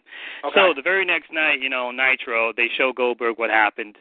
Um, and one thing I I really miss today uh, is, you know, back then they used to do like those little free, freeze frame still shots of WCW was happened. very good with that. WCW yeah. was very good with that and did a great job of in, incorporating that into the angles when they needed to. You, you're 100% right. I really miss that. Um, nowadays they'll just show you like the full clip of everything that happened, which Mhm. just kind of it does it ruins the prestige and the credibility in my opinion. Right.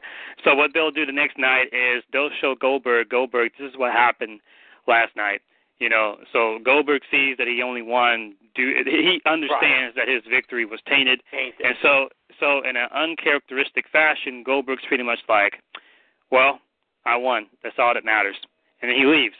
And so then you know have Mean Gene, and Mean Gene was very good at interviews, and Mean Gene could be like, Well, me, Tony? Mean Gene would have actually Mean Gene would have grilled him about that. yeah, What do he you would have mean? grilled. You know, like Yeah, he would have. yeah, He would have grilled him, and he would have been like, "I expected a little bit more from you, Yeah. Goldberg." yeah. and so- Mean Gene would have done that. Okerlund would have done that. In all fairness, he would have. Yeah. Yeah, would have been like I would have expected more from you. Well, Tony, Bobby, guys, back to you. So we have like little seeds planting of not necessarily a heel turn per se, but a, a change in Goldberg's character, which is part of my booking. Because the problem with. Goldberg was all he had was the streak. He had no character. So when the streak ended, Oh, so oh, did his we'll, character. We'll get there because We'll get there. Yeah, we'll we'll get there because believe you me, I've got a whole year's worth of what the fuck that we need to go over. right. So what I'm trying to do now is I'm trying to give Goldberg a character so that way when the streak does end, he's now up, you know, shit's creek without a paddle. okay. So so while this is going on in the aftermath, uh Goldberg still has beef with uh Bigelow, you know. And so this moves on to Nash and Hall and um, you know, Nash understands that Hall cost him the match.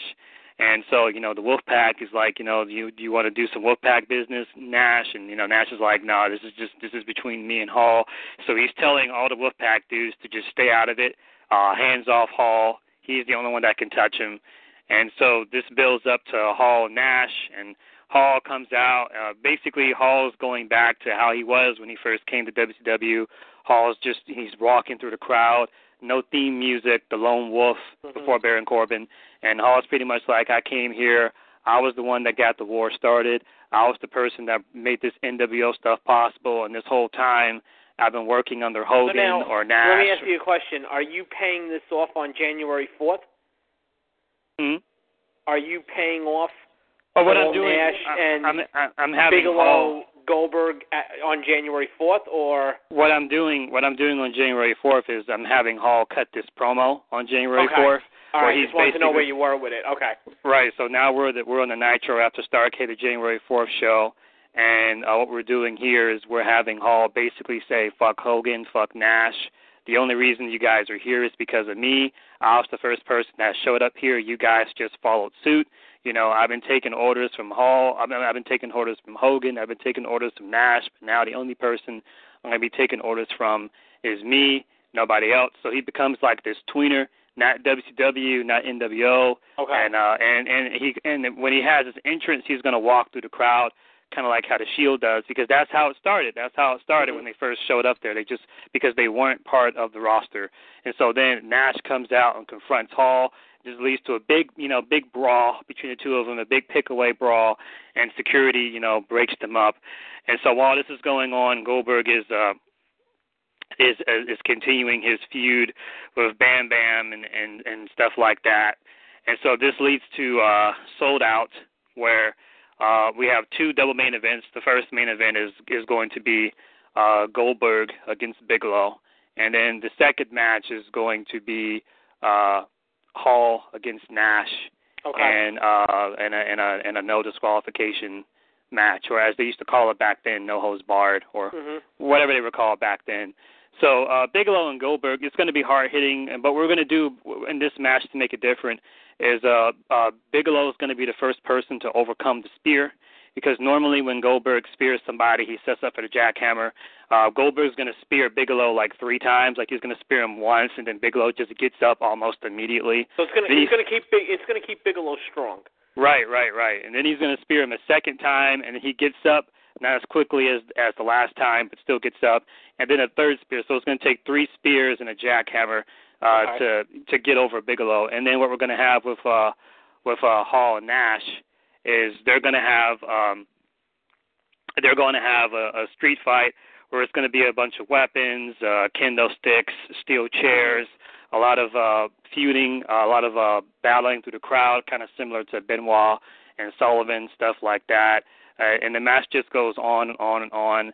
And eventually, what happens is the match ends when Nash gives Hall a jackknife powerbomb um, on the on a, on a on a table on the outside, and that's where Nash just leaves him. So that that finish we have from Halloween Havoc, we get it here instead, where he can't bring himself to pin Hall, so he'll just jackknife him or whatever. And then as Nash is walking away, Hall's screaming, you know, kind of like you know, get up and finish me, you know, kind of like how with uh, Shawn Michaels and Ric Flair at Mania 24. Hall is begging Nash, you know, come on, finish me, come on, finish me, and, and Nash won't do it. He won't give Hall the satisfaction. So this continues. So that's so that's how that ends. So technically, it kind of ends in a no contest, whatever.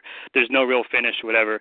So this leads to the next Nitro after Souled Out, where um, Nash is pretty much like, you know, I've taken care of my business with Hall. As far as he's concerned, the business is done but Hall thinks otherwise. Hall says that we're not done until I say we're done, and so this moves on with Nash. Basically, he wants another match of Goldberg. He calls out Goldberg and he says, "Look, man, we had our match at Starcade. We didn't really get the finish that we wanted. How about we do it just you and me, mano a mano? I want to know if I can beat you, and I know deep down you want to know if you can beat me." And then Goldberg says, "I shouldn't give you the satisfaction." but I don't like how I won the match. But I'm pretty confident that even if Hall hadn't have interfered, I would have beaten you anyway. But for the sake of argument, I'll give you a rematch. So then we have Hall, we have uh, Nash and Goldberg set up for Super Brawl, which was always one of WCW's okay. bigger shows. And um, as the as the as the shows as as we go through the Nitros and Thunders now at this point, uh, Nash and Goldberg are playing sport with each other, where what they're doing is they're they're fighting the same guys each week, but they're like in a competition to see who can what beat the guy do, I can faster. do better, yeah. Right, right. So one okay. week you'll do like Nash against Meng, then like so on Nitro you can do Nash against Meng, then on Thunder you can do Goldberg against Meng. Then next week you can do Nash against the Giant, and then on you, next Nitro you do Nash against the Giant, and next Thunder you do Goldberg against the Giant. So they're taking turns, mm-hmm. you know, over who's asserting their dominance. And of course, the Wolfpack members are pretty much like, "Do you want us to get involved?" And Nash is like, "No, no, I got this, I got this." But of course, uh, on the Go Home Nitro, when Nash is having his match with, say, uh, who's a good foil? I say a good foil is probably someone like Barbarian or Meng, someone that's tough, you know, someone like that. Hall interferes again uh, in the match because the beef between him and Nash is not over, and so that ends in a DQ. And so then what happens on the Thunder is uh, J.J. Dillon says to ensure that there's no shenanigans in Super Brawl, he makes Goldberg Nash a steel cage match at Super okay. Brawl to prevent uh, interference and stuff like that. And then uh, J.J. Dillon says, you know, we're going to have max security at Super Brawl, and we're going to give Hall like a 30-day suspension. And if he shows up, he's going to get, you know, fined and arrested and stuff like that. So then this leads us to Super Brawl, where uh, throughout the entire show, you know, as they're having their matches, as they're going through the card, you know, they'll show random occasional segments of the outside. And the one thing that I really miss, I'll, I'll give WCW credit, is that they were really good at not getting rent a cops, but getting like real cops with like guns and nightsticks that made it look real legit. You know, like when Hall and Nash mm-hmm. were taking over, and you had the gu- the cops with the guns and stuff like that. So they're showing everything, and you know, throughout the match, throughout the card, they're showing these random segments of them going outside. And so when it's finally time for Hall for for Nash to fight Goldberg. Right before the match starts, we see a truck arrive outside, and then Scott Hall gets out the truck, and he's trying to get in. And as soon as he tries to get in the arena, about like 20 or something cops show up, all reaching for their piece, saying, "You can, you know, you can step across that line if you want, you know." And um, so this leads into the match between Goldberg and Nash at Super Brawl. Uh, this match is going to be hard hitting. It's going to be in the steel cage.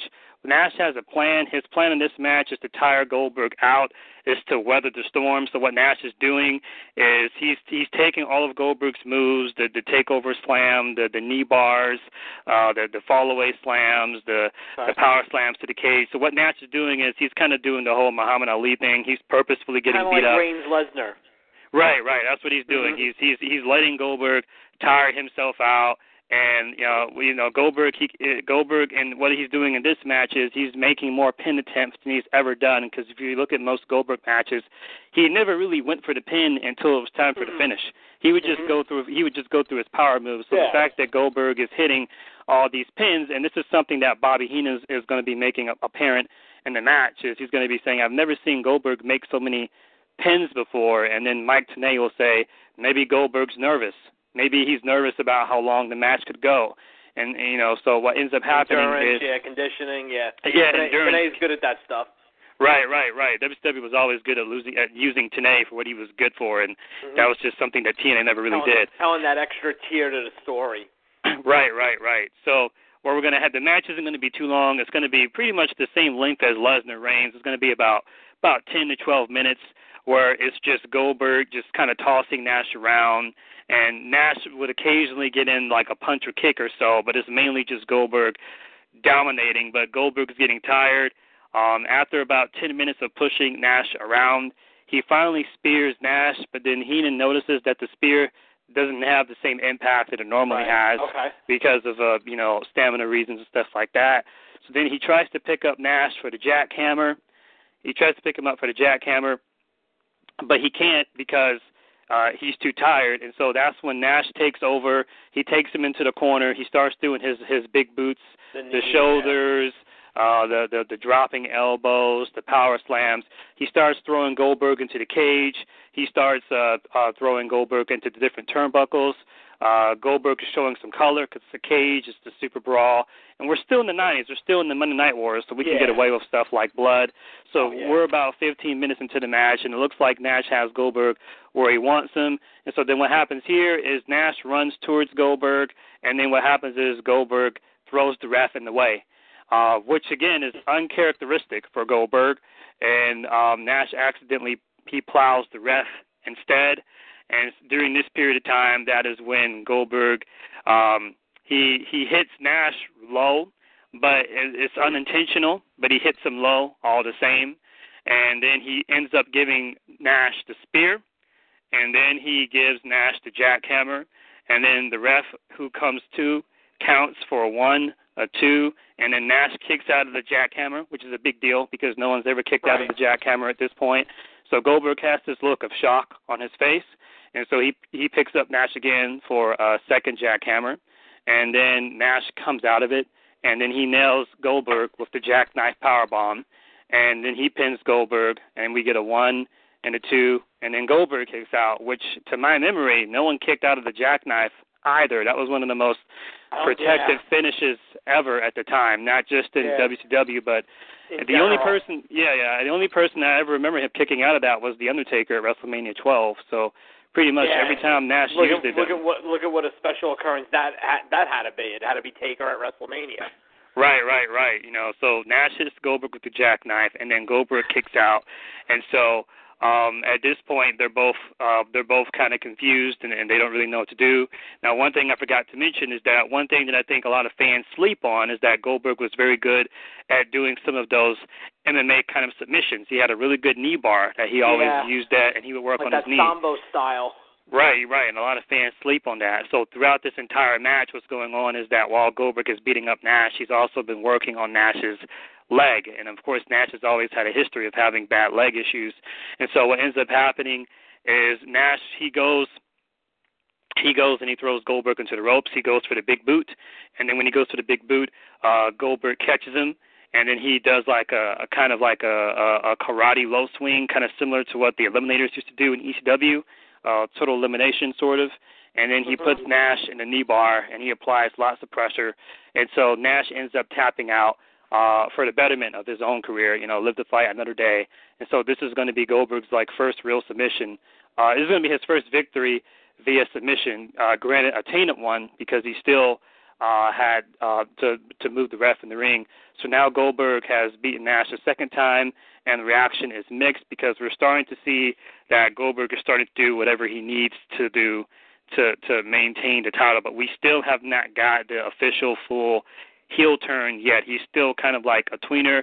So, you know, Nash again has a very disappointed look in his face and um he has a very disappointed look in his face. So then Goldberg leaves. So the very next night on Nitro, uh, Nash comes out and clutches, and he apologizes to the Wolfpack fans. He said he thought he had Goldberg, but you know Goldberg was tougher than he thought. And so then while he's cutting a promo, Hall comes out again through the crowd because the agreement was is that Hall was only going to be banned from Super Brawl. They didn't say anything about afterwards. Hall comes out with a steel chair. Uh, not no, not a steel chair, a baseball bat. It makes more sense because that's how they first showed up. He attacks Nash and he just levels the he levels him with the knee. He levels him with the bat. Uh, he does the spot where he puts the, the chair between his legs, and then you know gives a big boot off the turnbuckle. So we're, we're writing Nash off for a few months, and you know we're continuing the the feud between Hall and Nash because in his mind it's not over. And so then they're going to be asking Goldberg later in the night, you know, how do you feel about Hall attacking Nash? And Goldberg's pretty much like, I've already beaten him twice. He's not my problem, and Hall is not a threat to me anyway. And of course, Gene gets in Goldberg's face saying you're supposed to be representing WCW. You're supposed to be different from the NWO guys. You're not really acting like a champion. And Goldberg just says, when you're the champion, it's called champion's privilege, and they're not privileged enough to be on my level. So we're seeing kind of more of a condescending Goldberg, not necessarily heel yet, but we're getting condescending. So we're entering into March now, and so what we're doing now is the NWO members, the Wolfpack members, which at this point would be like Luger, Konnan, Savage, and Sting, right? Mhm. Right. So now what we're having is uh uh see Hall he has no beef with them. His beef is with Nash. So now Hall he's gone too. So now the Wolfpack members are like, you know, we got to take care of Goldberg. This guy's becoming a threat. So during the uh the build up to Uncensored, uh Goldberg faces Konnan and uh Goldberg he beats Konnan, so he's the first one out. And then uh, at uncensored at, by at uncensored uh, we get Goldberg against Savage, and you know Savage is crazy, and uh, Savage he can carry Goldberg to a good match. Mhm. Savage fights Goldberg, and then Goldberg beats Savage clean. But in this match, what we're doing to get over Goldberg even more is uh, we're going to have Savage pull a Warrior here. Remember, like uh, WrestleMania seven, how many elbow drops did War- that Savage give Warrior? Was it like three, four? I don't remember. Yeah, something like that. Yeah. yeah, yeah, yeah. We're gonna have Savage give Goldberg like five elbow drops, and then Goldberg still kicks out and does the usual spear jackhammer thing. So he's beaten Konnan, and he's beaten he's beaten Konnan, and he's beaten Savage, and so then after that, uh, we're going into Spring Stampede now, where the only Wolfpack members left are uh, Luger and Sting. And so Luger's pretty much like, we got to do something about this guy. He's becoming a problem. Uh, Goldberg's getting too big for his own good. You know, he's he's thinking that he's better than everybody. And of course, Hogan's gone now. So Hogan, he's he's so during this period of time, like, where's Hogan? Ho- and my story, Hogan, the NWO, that's black and white NWO, like that's done. Hogan's, you know, he's out doing whatever Hogan does. I mean, he's going to come back later, but he has no he has no affiliation with the storyline. So all the other NWO dudes, they they're just doing their own thing, kind of. And so what we're doing now is Goldberg. He's starting to get cocky because in his mind he has already beaten all of the best that WCW has to offer. And so um, Goldberg does a segment, you know, and I think uh, Bret Hart gets very slept on for his heel work in WCW. One of the best promos I've ever seen is that hilarious segment where Mean Gene says, you know, hey Bret, who you think deserves a shot at the U.S. belt? And he says El Dandy. Know, El Dandy's a great cruiserweight wrestler. Like I How love dare, that word. How dare you? How dare you insult El Dandy? right, right, right, right. So what we're having now is Goldberg says, "Hmm, you know what? I haven't really fought too many cruiserweight guys. I mean, he would fight a cruiserweight guy every now and then, like a La Parka. But you know, one of the WCW's biggest issues is that they they kept the cruiserweights working with themselves. They never really worked with other talents. You know, every now and then you would see like Chris Jericho versus Scott Hall, or like, or like Alex Wright versus the Giant or something. But you didn't really see that much of a of emerging. So what Goldberg says now is, I'm going to fight these cruiserweight guys because that the main eventers, the heavyweight guys, they're not a challenge to me anymore. You know, because he's already beaten your Hogans and and your Halls and your Nashes and your Savages. So in Goldberg's mind, like he's above that now. So what we're doing now in the build up to Spring Stampede is now Goldberg is fighting your Juventud Guerreras. He's fighting your Dean Malenkos. He's fighting your Eddie Guerreros. So now we're going to get these awesome dream matches that we could have gotten, but we never did because Bischoff couldn't get his head out of his ass. So what we're doing in the build up to Spring Stampede is first he fights Juvi, then he fights La Parka, and then on the Go Home show or the Go Home Nitro to Spring Stampede, he has a match with uh Dean Malenko. Dean's going to give Goldberg some trouble because he's going to be he's going to be faster than the he's going to be he's going to be more technical and he's going to have submission expertise. So it's going to be very similar to the match that Goldberg had with Regal, where he's just kind of it becomes very apparent that Goldberg Goldberg just, gets exposed.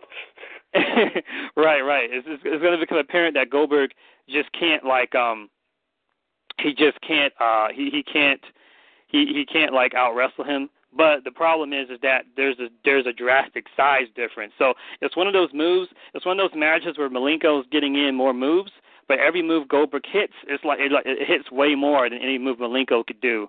And so um, Goldberg eventually goes over that. And so what we're doing now is at Spring Stampede, they're going to be doing uh, Luger Goldberg, and it'll be Luger against Goldberg, which to me was a which was a, a really good uh, money match that they never did.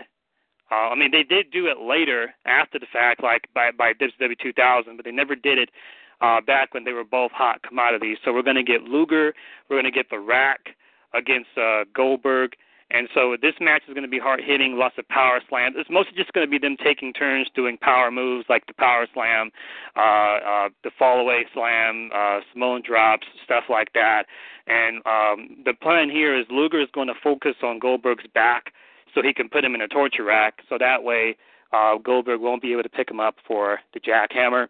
And so he finally puts Goldberg in the rack after working on him for about about five to seven minutes working on Goldberg's back.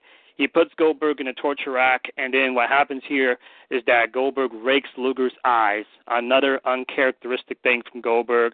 And then once his uh, eyes have been racked, he spears Luger, and then he picks him up for a jackhammer. One, two, three. So again, he's beaten Luger uh, again unclean by raking his eyes.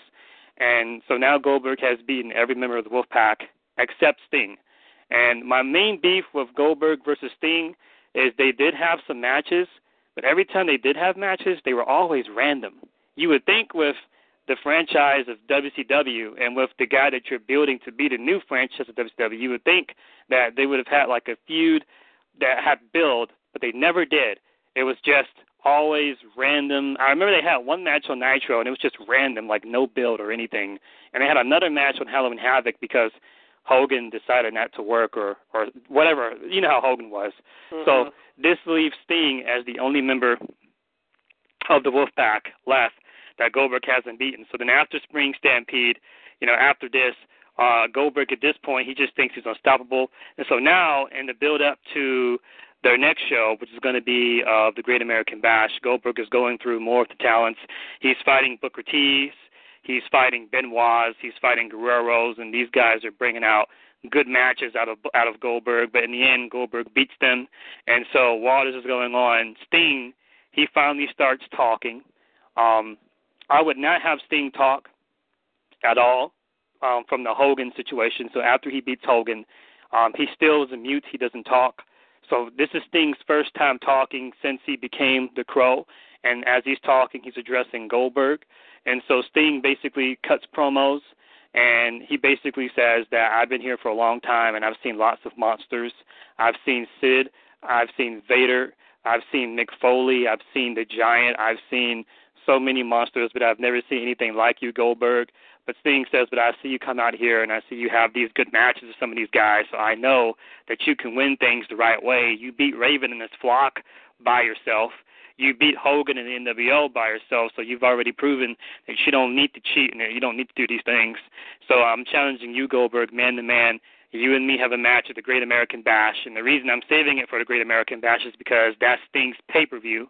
That's where he had his breakout match. I think he had a he had like a match at Flair at Clash of Champions, but um, he beat Flair at the Great American Bash, correct? Yes. Okay, so we're having Goldberg Sting at the Great American Bash because that's his pay per view, just like you know WrestleMania is the Undertaker's pay per view. And so Sting says, Goldberg, I'm challenging you, mano to mano, you and me, one on one, just a straight up wrestling match. I don't think you can beat me without without doing any type of you know shenanigans and stuff like that. And so he's basically he's he's calling out Goldberg's manhood. He's questioning Goldberg, like, can you beat me? I don't think you can. And so Goldberg accepts. And so they get into shape. They start training. You know, the whole Rocky-ish sort of vibe. Mm-hmm. And so this leads to the Great American Bash, where we have Sting against Goldberg, and this is going to be probably like Goldberg's best in-ring match at this point, minus the one with DDP where Sting and Goldberg are just going to have like a straight up match. There's going to be no shenanigans. They're going to hit all the trademark moves. Sting's going to hit him with like Scorpion Death Drop after Scorpion Death Drop, and Goldberg's going to keep kicking out. He's going to put him in the, in the Scorpion Death Lock, but Goldberg's either just got to power out of it or just get to the ropes. Um, Sting is going to hit him with Stinger Splash. After Stinger Splash, what's going to happen is is that Sting he's going to rely on the same moves too much, and then when he goes for this thing Stinger Splash, Goldberg is going to spear him in midair. It's going to be one of the more impactful spears, kind of like the uh, RKO that Randy gave Seth Rollins at WrestleMania 31, where he mm-hmm. caught him with the RKO out of the uh, curb stomp.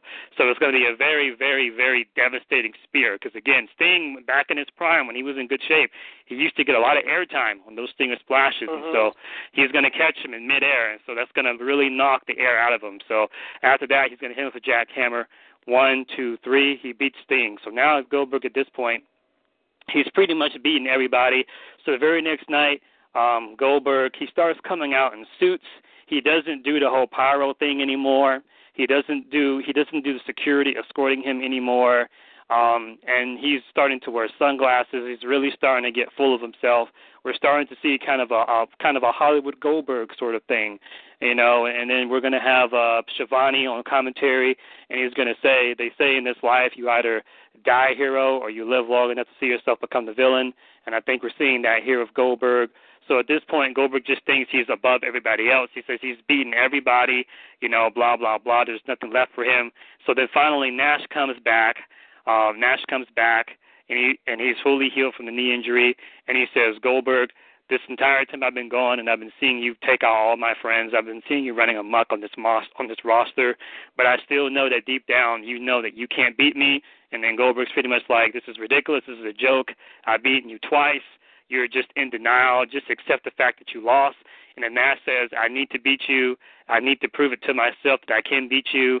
And Nash says, you know, everything. And Nash basically says that even though he has beef with Hall, he understands why Hall hates him because Hall really was under Nash or Hogan the entire time. But then Nash says, but you know, grass always looks greener on the other side because even though from Hall's standpoint he was looking down to him and Hogan, from Nash's standpoint he was always looking down to Hogan, you know, because so it wasn't like in Nash's mind he felt like he was never on top either. So Nash says he understands why Hall hates him, and that's why Nash has like no intentions of fighting Nash, of fighting Hall back because he understands if that makes sense. So Nash basically begs Goldberg, and he says, Goldberg, give me one more match, you know, just one more match. And then Goldberg looks at him and he says, Okay, Nash, I'll give you one more match on one stipulation, and the stipulation is, and this is the killer, and this is what's going to work today. And I feel really bad for wrestling fans today because this stipulation just doesn't work anymore. Goldberg says, I'll give you your match, but if you lose, you're done. You're done with WCW. You're done with NWO. You're done with Wolfpack. If I beat you, that's it. It's over, and you have to leave, period this would have been a believable stipulation because you got to remember this was during the Monday Night Wars when people were jumping ship all the time from company to company to company. So Nash leaving at this point and like joining DX would have been totally believable to the fans back then. The internet was nowhere. Five minutes. five minutes. We got five, yeah. Okay, so this would have been believable. And so what we're going to end up having here is we're having Nash and Goldberg train up for one last match, and it's going to be at the Bash at the Beach, and we're then we're doing the match at Bash at the Beach because that show always seemed to have the most controversy. WCW seemed to like that show for controversy, and again, it's scheduled as a no disqualification match to avoid shenanigans. And so what we're getting here in this match is we're going to get a match similar to Super Brawl except this time Nash is going to be a little bit more aggressive. He's going to work on a body part. Um, we're going to have Goldberg spear Nash through the guardrail, which is a spot that was, you know, not seen at the time. We're going to see Nash powerbomb Goldberg through a table outside.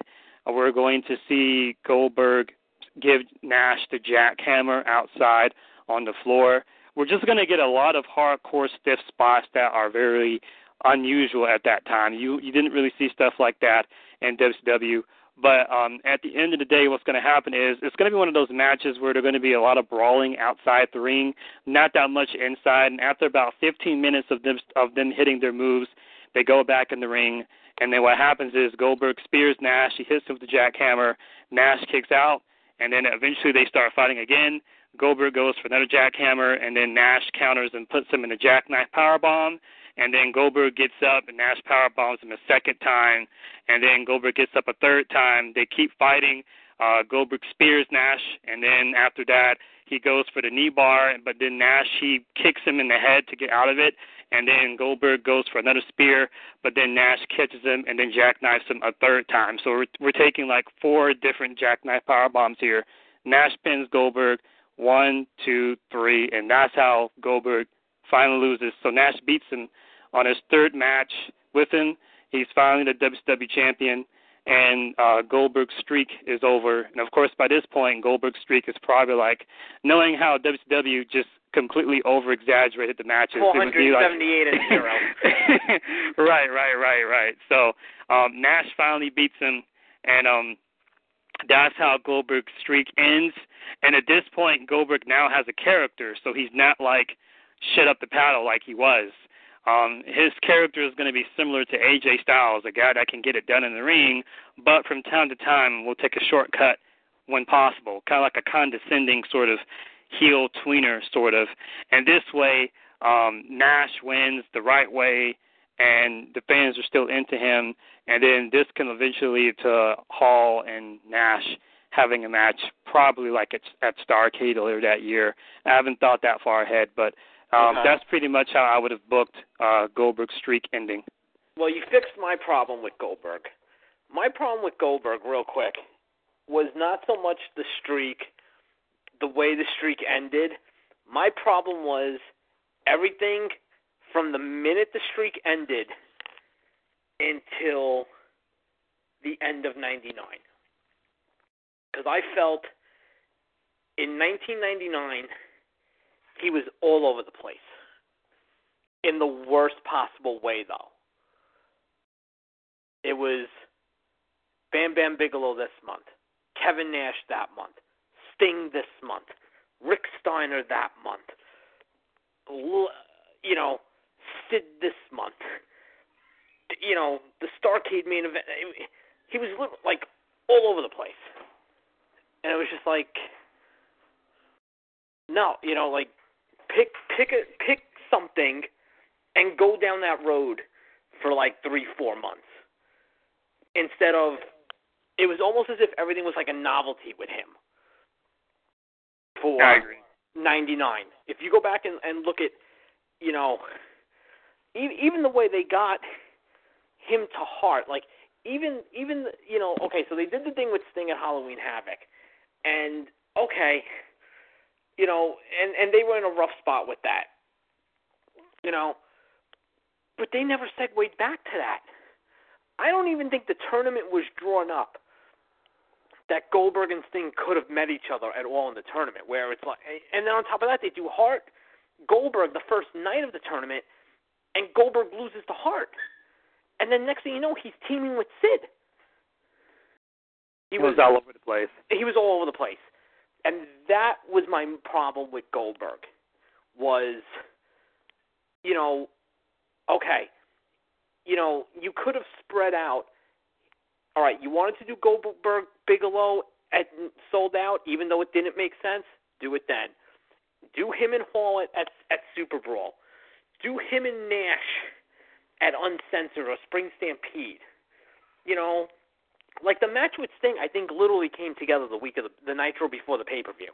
I think it was Slamboree '99, and that that's when that match happened. You know, it was like it was like what? You know, and then he was teaming with Hogan, teaming with Sting against Nash and and Steiner and and Sid, and you know, then he was feuding with Stein. It, it just it made it made and then something. He, Wait, I remember Rick Steiner had a dog that I think bit him or something, and it was like what, like what you know. He he was all over the place, but I I like what you did. I like what you did. I I really I really did. Um, yeah, it, it it clears up 1999 in a big way. You know, because 99 was a mess and then 2000, of course, he tore the bicep, and then he comes back as a heel. And oh, this was fun. I think what we should do is before we go, we should take turns just rebooking stuff. Uh, yeah. You should you should take something that you like and rebook it next time. Uh, I know it can take a while to think of something. You know. Yeah, I, I gotta. I'll find something. I will. Like, I'll find. I'll find something, and and you know, I've, I've got a lot of free time on my hands. I'll find something.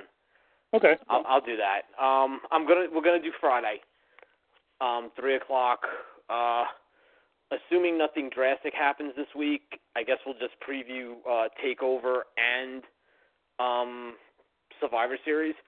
Mm. I haven't decided yet. NXT is running at the theater at Madison Square Garden on Wednesday night. I may go. If I do, I'll kind of do a review of like how the NXT experience because I've never been to an NXT show. I was supposed to go last year. I didn't, you know, being in the hospital. I skipped this year to go to Raw the night after SummerSlam. So I want to see what an NXT house show is like. I'm thinking about it. It's it's like a 45 minute train ride to the Garden around that time, and I'm thinking of just going up to the window and maybe getting getting a ticket and going. But if I do, I'll do a review on that. If not, we'll definitely preview Takeover, and because they quietly added like two matches. They added the Revival against Do It Yourself, two out of three falls for the tag titles. Mm. And I think they added something else. As far as I know, the card just has five matches, unless the they add women's something. match, the women's match, the Nakamura match, the finals, Roode, And Tye. and- that's that's all they uh, have Roode right now. Kai, yeah, and then the the revival match. That's five. Yeah, they're gonna add they're gonna add one or two more. You might get Hmm. something. You might get. They maybe you get something with Ember Moon just to showcase her, or maybe you get Roddy on the on, If- on the show. If, if they do something, it'll be like last minute. Uh, I think Yeah. they're doing Cedric against uh La Sombra on NXT TV. I thought that was. I thought they were going to save that for Takeover, but Yeah, I think guess that not. I think that is on TV this week, and I think Ember Moon against I think Peyton Royce or Billy Kay. I think Moon's going to get involved in that, which Mhm. You know I, I don't know. I, I I'm not as sold on her beating Asuka as I was about a month ago. I thought she was going to be the one, and I don't know. Something's. I don't know. I mean, I, I, don't- I just don't see it. Um, maybe it's because they're going to do. I guess they're going to have Asuka beat a couple of big names for a while, and I guess there's nobody really for Moon to beat. That's the problem. They don't. There's no road to there. There's no one for her to have like good matches with to build up Well, it's, it's not. It's not even as far as what's on the roster because look what they're having to do with Asuka. They're gonna have to bring Mickie in, but like, Mhm. where's where's the Mickie James equivalent to bring in to put Ember over? Right. You know, I mean, maybe. I mean, what do you do? Do you get a Victoria? You know, Either that, or you send down someone from the main roster to work with her. who though? Uh, it's it's too bad that all this stuff happened with Paige, because this would be a good time for her to to go down there and put someone over like Yeah. Ember Moon. But uh, yeah, show that's back not on pro, or even an Asuka. Even even have Paige put over Asuka. Even mhm. you know, you know, you might you might think you're the most dominant, but I was the first. You know, women's champ, whatever. You know, you do something like that. You know. right. So, but all right. Uh, yeah, it's 5:05. All right. I'll talk to you during the week. All right, later.